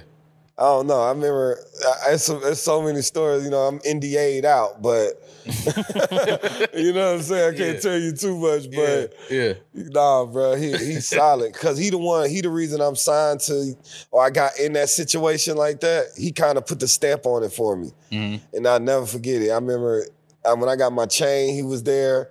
He the mm-hmm. one who told Ye to sign me. Mm-hmm. It's funny he got the cannabis company now because. We blew a couple in motherfucking Paris together. It was like, Yeah. yo, this home, I just rolled one for my boy. Yeah. Yeah. Yeah. You know what I mean? So it's like, you know, he the goat, bro. And uh, I know it's just becoming the random question, quick hit shit. Is there is there a beat that you passed on that you later heard that ended up being like a, big beat? record? Yeah, like I, I Oh. heard Mem- Memphis Bleek was on a podcast saying that he passed on the Oochie Wally beat. I will and then tell you this. Nas on it, I like, will yo, what the tell you this. And this is this is a caveat. Shout out to 2 Chainz. I I got a beat CD from a producer, and like, man, I was like, damn, this beat so hard. I'm about to send this to 2 Chainz. Mm. I sent it to 2 Chainz. Two Chains like, man, who sent you this beat, bro? This my beat. I'm like, damn, I just got this from the producer. Mm-hmm. And he got mad at the producer, and me and the produ- the producer got mad at me. I'm like, bro, you gave me the beat. Right. But it would end up being him and Drake. Okay. Uh, uh I forgot. Got I think. name Oh, I mean, for real, I think that was the one Uh, fuck, I know what you're talking back about. in the that yeah, record was fire. on his too. first thing. So, and like I said, 2 Chainz just been a, a good guy since then. But I remember that was a beat I that I heard Two had. Chainz drop that bar? I used to off white like eggnog. I think I downloaded all his shit after that. I said, no, if he talking like this, I got to hear everything this nigga. He a Virgo, ever said. bro. We Yeah. Virgo. Hey, Virgos, bro. We put that shit together like that. Yeah, nah, I, I fuck with sure. 2 Chainz. I fuck with Chainz. Speaking of, of Hove and 2 Chainz, will we ever? Do you think we'll ever get a 2 Chainz and, and Jay record? Because I feel like that that's the last yeah, rapper that's like old. yeah, that yeah, yeah. that 'cause he- Jay yeah. verse. Cause he, yeah, he, yeah, yeah, Jay. 2 Chainz do, oh, he do need that verse. Mm-hmm. Cause he, he, he, he admires. I could just hear it in his music we all admire Jay, bro. Jay, we he need one though. Mm-hmm. Yeah, he, yeah, he need one. All right, so before we wrap up uh the album November, hopefully. Oh yeah. I don't want to hold you to it. Nah, November, yeah, definitely don't hold me to it. Okay. November story he got coming soon, a couple months, man. I appreciate everybody holding tight for me. Um, it's gonna be star studded. It's gonna be no dope on uh, Sundays on steroids. Don't You say that. I'm? See, see, Sah, don't say that. Bruh, Don't- let me tell you, you just said that, you bro. like my LA League freestyle, bro. I That's, ain't a- even that's tried. legendary. That's I come legendary. on up there and just, you know what I'm saying? On steroids? Bro. That's saying you saying something. But with that. listen, on steroids, bro. I'm, bro, I'm, I do this, bro. Okay. All right. I'm Uh, waiting. This sauce I- don't go the nowhere. expectations ain't the raps because we know you could rap. No Dope on Sundays is one of the few lyrical albums that has some of the best production I've ever Yeah. heard. Yeah, so I now, mean, now- yeah. if All you say I- no Dope on Sundays on steroids, Because I got those It's same gotta be the dudes. production. I got those same dudes, but with more equipment, more knowledge, mm. Okay. more understanding. Okay. We did that. Like, no dope on Sunday. I'm gonna tell you something. We was that was trial and error. We didn't know what we were doing. We was like, man, we think this how it go. You know what I mean? Right. We think this how you do a beat. Right. Yeah. You know what I mean? But now we really know how to do it. how did the Okay. Jagged Edge shit happen? Man, let me tell you something, bro. Niggas don't know, bro. I went to, nigga, I I went to jail for, for Jagged Edge. I had like 30 bags. I got charged with like 30 bags, four texts, two, pi- like all type of shit back in the day. Jagged Edge was like one of the first, you know, they from the east side of Yeah, Atlanta. yeah, yeah, no. for And I'm from the east side, so they used to let us use their studio. Mm-hmm. And um, shit, you know, young, you just start trapping it out Yeah. and being young and boy kicked the door. So I've been doing this since I was shit 16, Yeah, Mm. 15, young nigga. that was that was more than a verse swap, is what you're saying. Yeah, yeah, yeah. Yeah, bro. Shit, I used, man, my partners used to call me lame because I used to roll weed for them niggas. Niggas be like, man, I ain't rolling weed for them niggas. I was like, man, I'm trying to get in the studio, bro. Yeah, see? That type of shit. Yeah, I'm, I'm rolling everybody. I'm already, and they buying it from me. It's just like, Right, hey, yeah. let's Fuck go. it. Yeah. But I knew that was my way of like getting this. I started going on the road with them. That's how I met. You know, what I mean, a lot of people in the music industry just through them. That was my 1st Mm-hmm. you know, what I'm saying, introduction to it. So, yeah, I used to see. I used to see Destiny Child over there. Everything. Mm-hmm. She used to be lit. Well, we want to thank you for uh taking some time out to kick it with us, man. We've been Yes, trying sir. I think that was his way of saying he sold to Kelly Rowland. Nah, nah, nah, nah, not to that. put something out there. Look. Nah, not that. I'm joking. Um, but we appreciate your time, man. And uh, listen, man, we big fans, big supporters. I'm just happy to know that the music is coming. Man, And um, appreciate y'all, we man. appreciate you holding rap to a certain echelon, man, because you're one of the few that really, really rap at a certain level, create at a certain level, write at a certain level. So I appreciate that. Yeah. And a lot of us out here that still still do appreciate And, that. and and a lyrical rapper that can make a song. That's Right. that's different. Yes. That's really why I fuck with you because there's mad rappers out there. Yeah. But they can't make a record. They they don't know good production. Yeah. They don't know song structure. Could Yes, yes. rap till you're blue in the face. It's cool. I appreciate it, but it's it's not gonna stick yeah, the way it ain't got songs nothing in do. it. Yeah, I, I, I always tell people I don't like when people call me a lyricist. Like even though I understand it, yeah. But it's just I'm just articulating my life and I just know how to put it together well. Mm-hmm. But this ain't no shit. This ain't no extra galactical pack practical. Nah. Yeah, yeah, I lyrical this miracle ain't that. yeah. Don't put me in that category. Yeah, Nah. no, no, I f- I feel you. Yeah. like it's because it's I ain't rap. I ain't rapped a lie yet. Mm. I wasn't a lot. Last caveat. I used to grow up around this sh- super street dude, bruh. I mean, one day we was in the studio, all my buddies, and we like, man, we got this, and got that. And nigga hit the space bar, boom. Everybody pull your drugs out. you know what I mean? So, you know, nigga had their little weed. Yeah, yeah, yeah. I don't want to hear none of y'all niggas talking about no coke, no dope. All I see is weed. Everybody pull your pistol out. Like, he just started telling them, pull it, like, where your hoe at? And we ain't got, all right, but stop talking about you got prostitutes. Like, all right, bro. And ever since that day, I had to figure out how to rap my true life. So I Yeah. tell everybody, a lot of people can use this much of the dictionary. I can only use this much when I write. Mm-hmm. I can only use this much of because I just have to be s- true to who I am and true to what mm. I'm saying. So mm-hmm. most artists, that's how you develop that core fan base. You know what I mean? Cut back on what you're talking about, cut the fat off of the music, and actually get to the point, the soul, and the subject of the of the of the record. and, and get the lies off when you write for other people. Yeah, yeah, oh yeah. Yeah. And even even when I'm with right right, with- I I have to I was just with an artist last week. And he, I didn't know his story, so I had to sit there and kind of interview him. He was looking at me kind of crazy. I'm like, "Yeah, man, I don't, Yeah, I don't know how to write for you. yeah, you know, I, I looked you up. There's not a lot of interviews, so Yeah. Yeah. I need to kind of feel your vibe. So Uh, yeah, Benny had told us yesterday in that same chair, speaking of ghostwriting, that he wrote a verse for Pinky, the porn star, in Yeah. 2002. Did he say 2003? Yeah, somewhere around there. what was his swap? See, that's a great question. We ain't even we ain't even asked that. All right. Hey, bro. Hey, No, but what- you- don't even worry about it, Pinky. Pinky, What, don't even what worry was the about it. verse swap? what was his swap? Yeah, I want the swap. What was the swap like? Damn, we didn't ask Benny to swap. What was the verse swap? What was the fucking verse? Yeah, swap? don't pay me for that. Yeah. Nah, yeah, but- yeah, yeah. no, I but what made me. This think on of the that, house, Pinky. this on the house, man. Don't even worry about it. I need a swap. Because when that. he said he was right for somebody, he went to look at interviews and shit. That's what I was trying to get at Benny. I was like, all right, so before you got to the session, like how Studied you her how you researched the artist. Yeah, you studied Yeah, the work. yeah. You studied Yeah. her work. Yeah, for study sure. your work, yeah. you gotta study her work.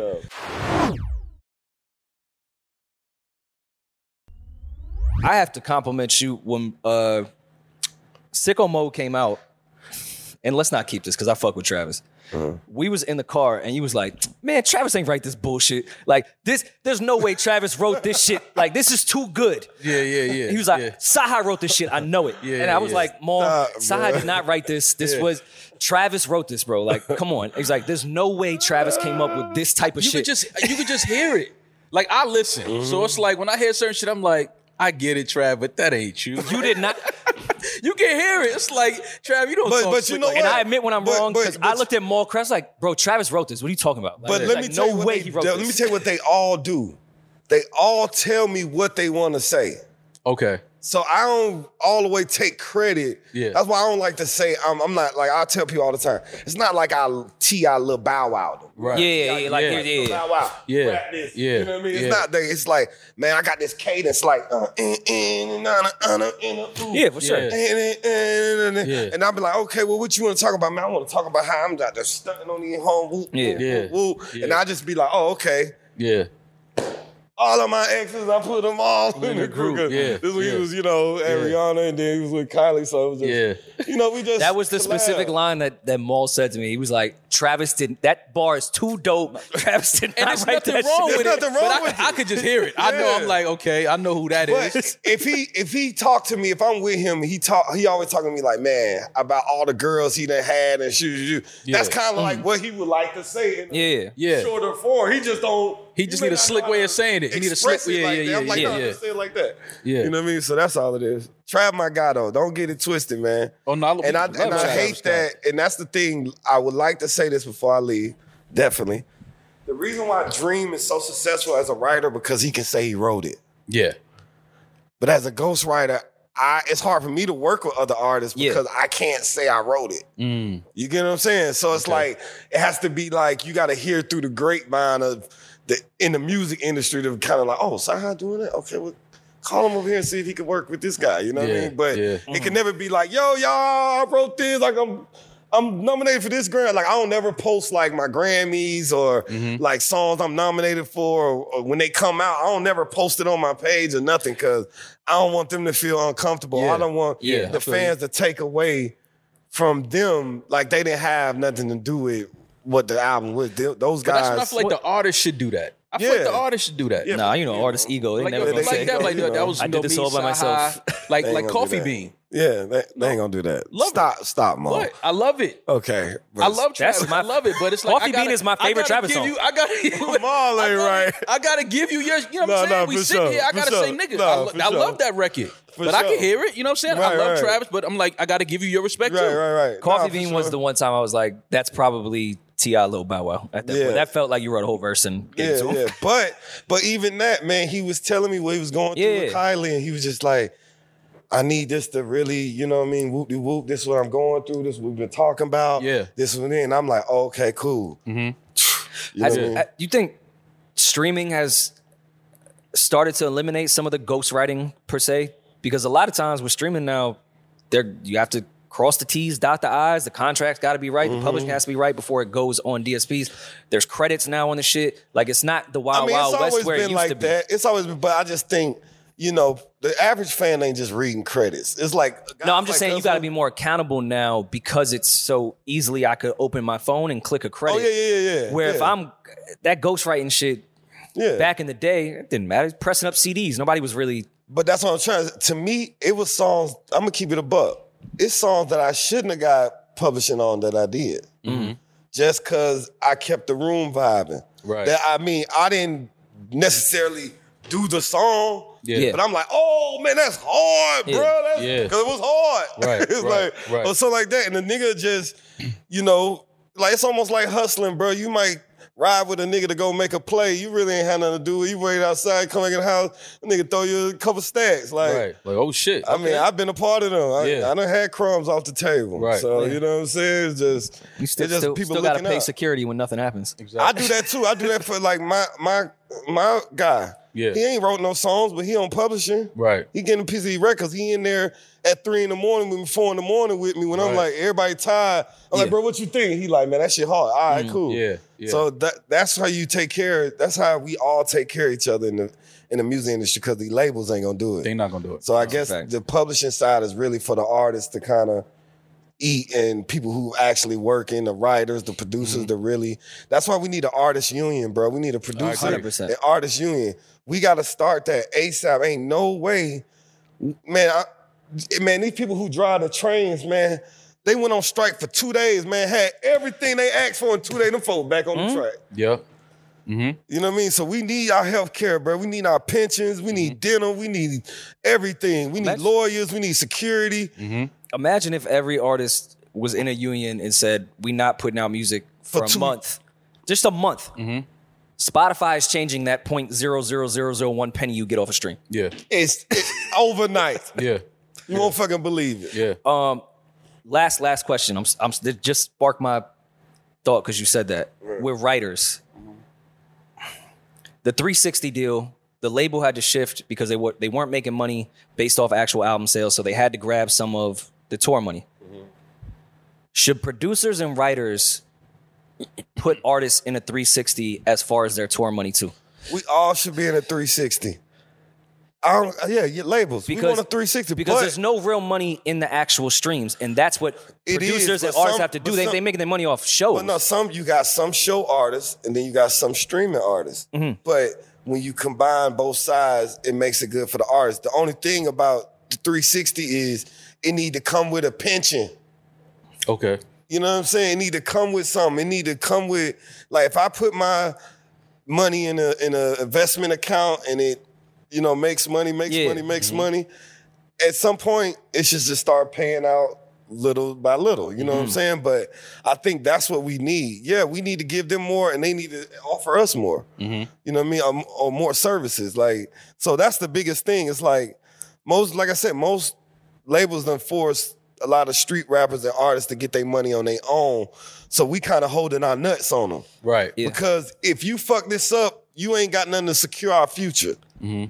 as a record label. Mm-hmm. You know what I mean? So it's like, like I said, if you sign me, you gotta like when when we as a as a if I'm the Atlanta Falcons and I sign Julio, I want to meet his parents.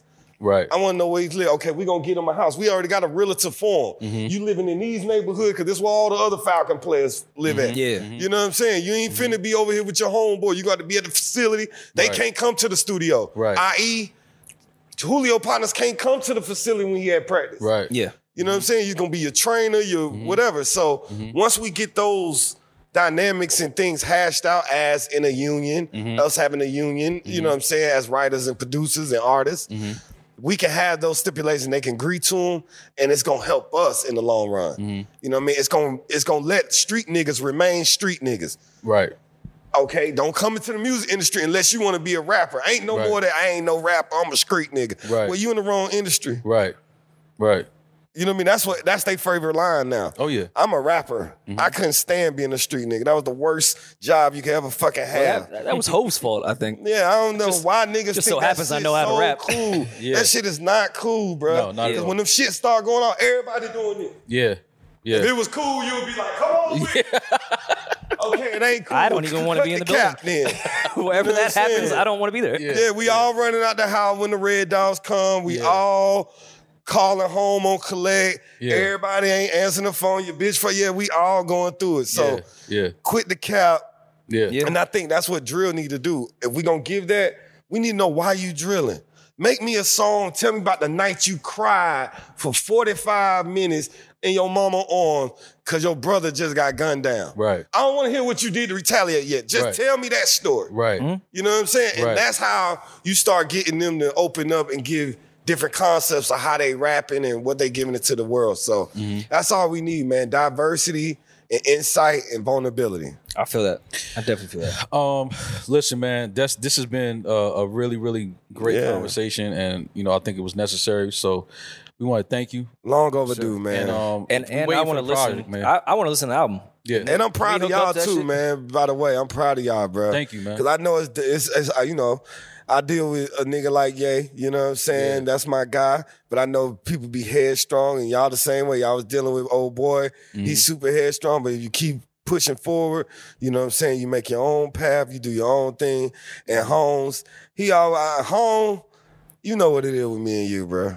You know, any day you feel like you can rap better than me, you know what I mean? That you've been telling everybody. I put my offer on the table. You rich enough to accept it, but you ain't accepted it. Yeah, he 'cause stole you- enough. Yeah, Yeah, yeah, cause you cause you know, yeah, you know what time it is. He can, he stole enough. He got it. He can he can pay you with my money. yeah, yeah, It'll be our yeah, money. It's our money. Yeah, Exactly. So That's much Cyhi, love. man. We, um, Yeah. Another uh, episode here at Culture Lab. Thank you to Rockstar. Thank you to Taz. Thank you to Al Branch. Um, Yeah, for sure. That's With- fam. And we'll talk to y'all soon. Blueprint. Hey. Peace. No worry and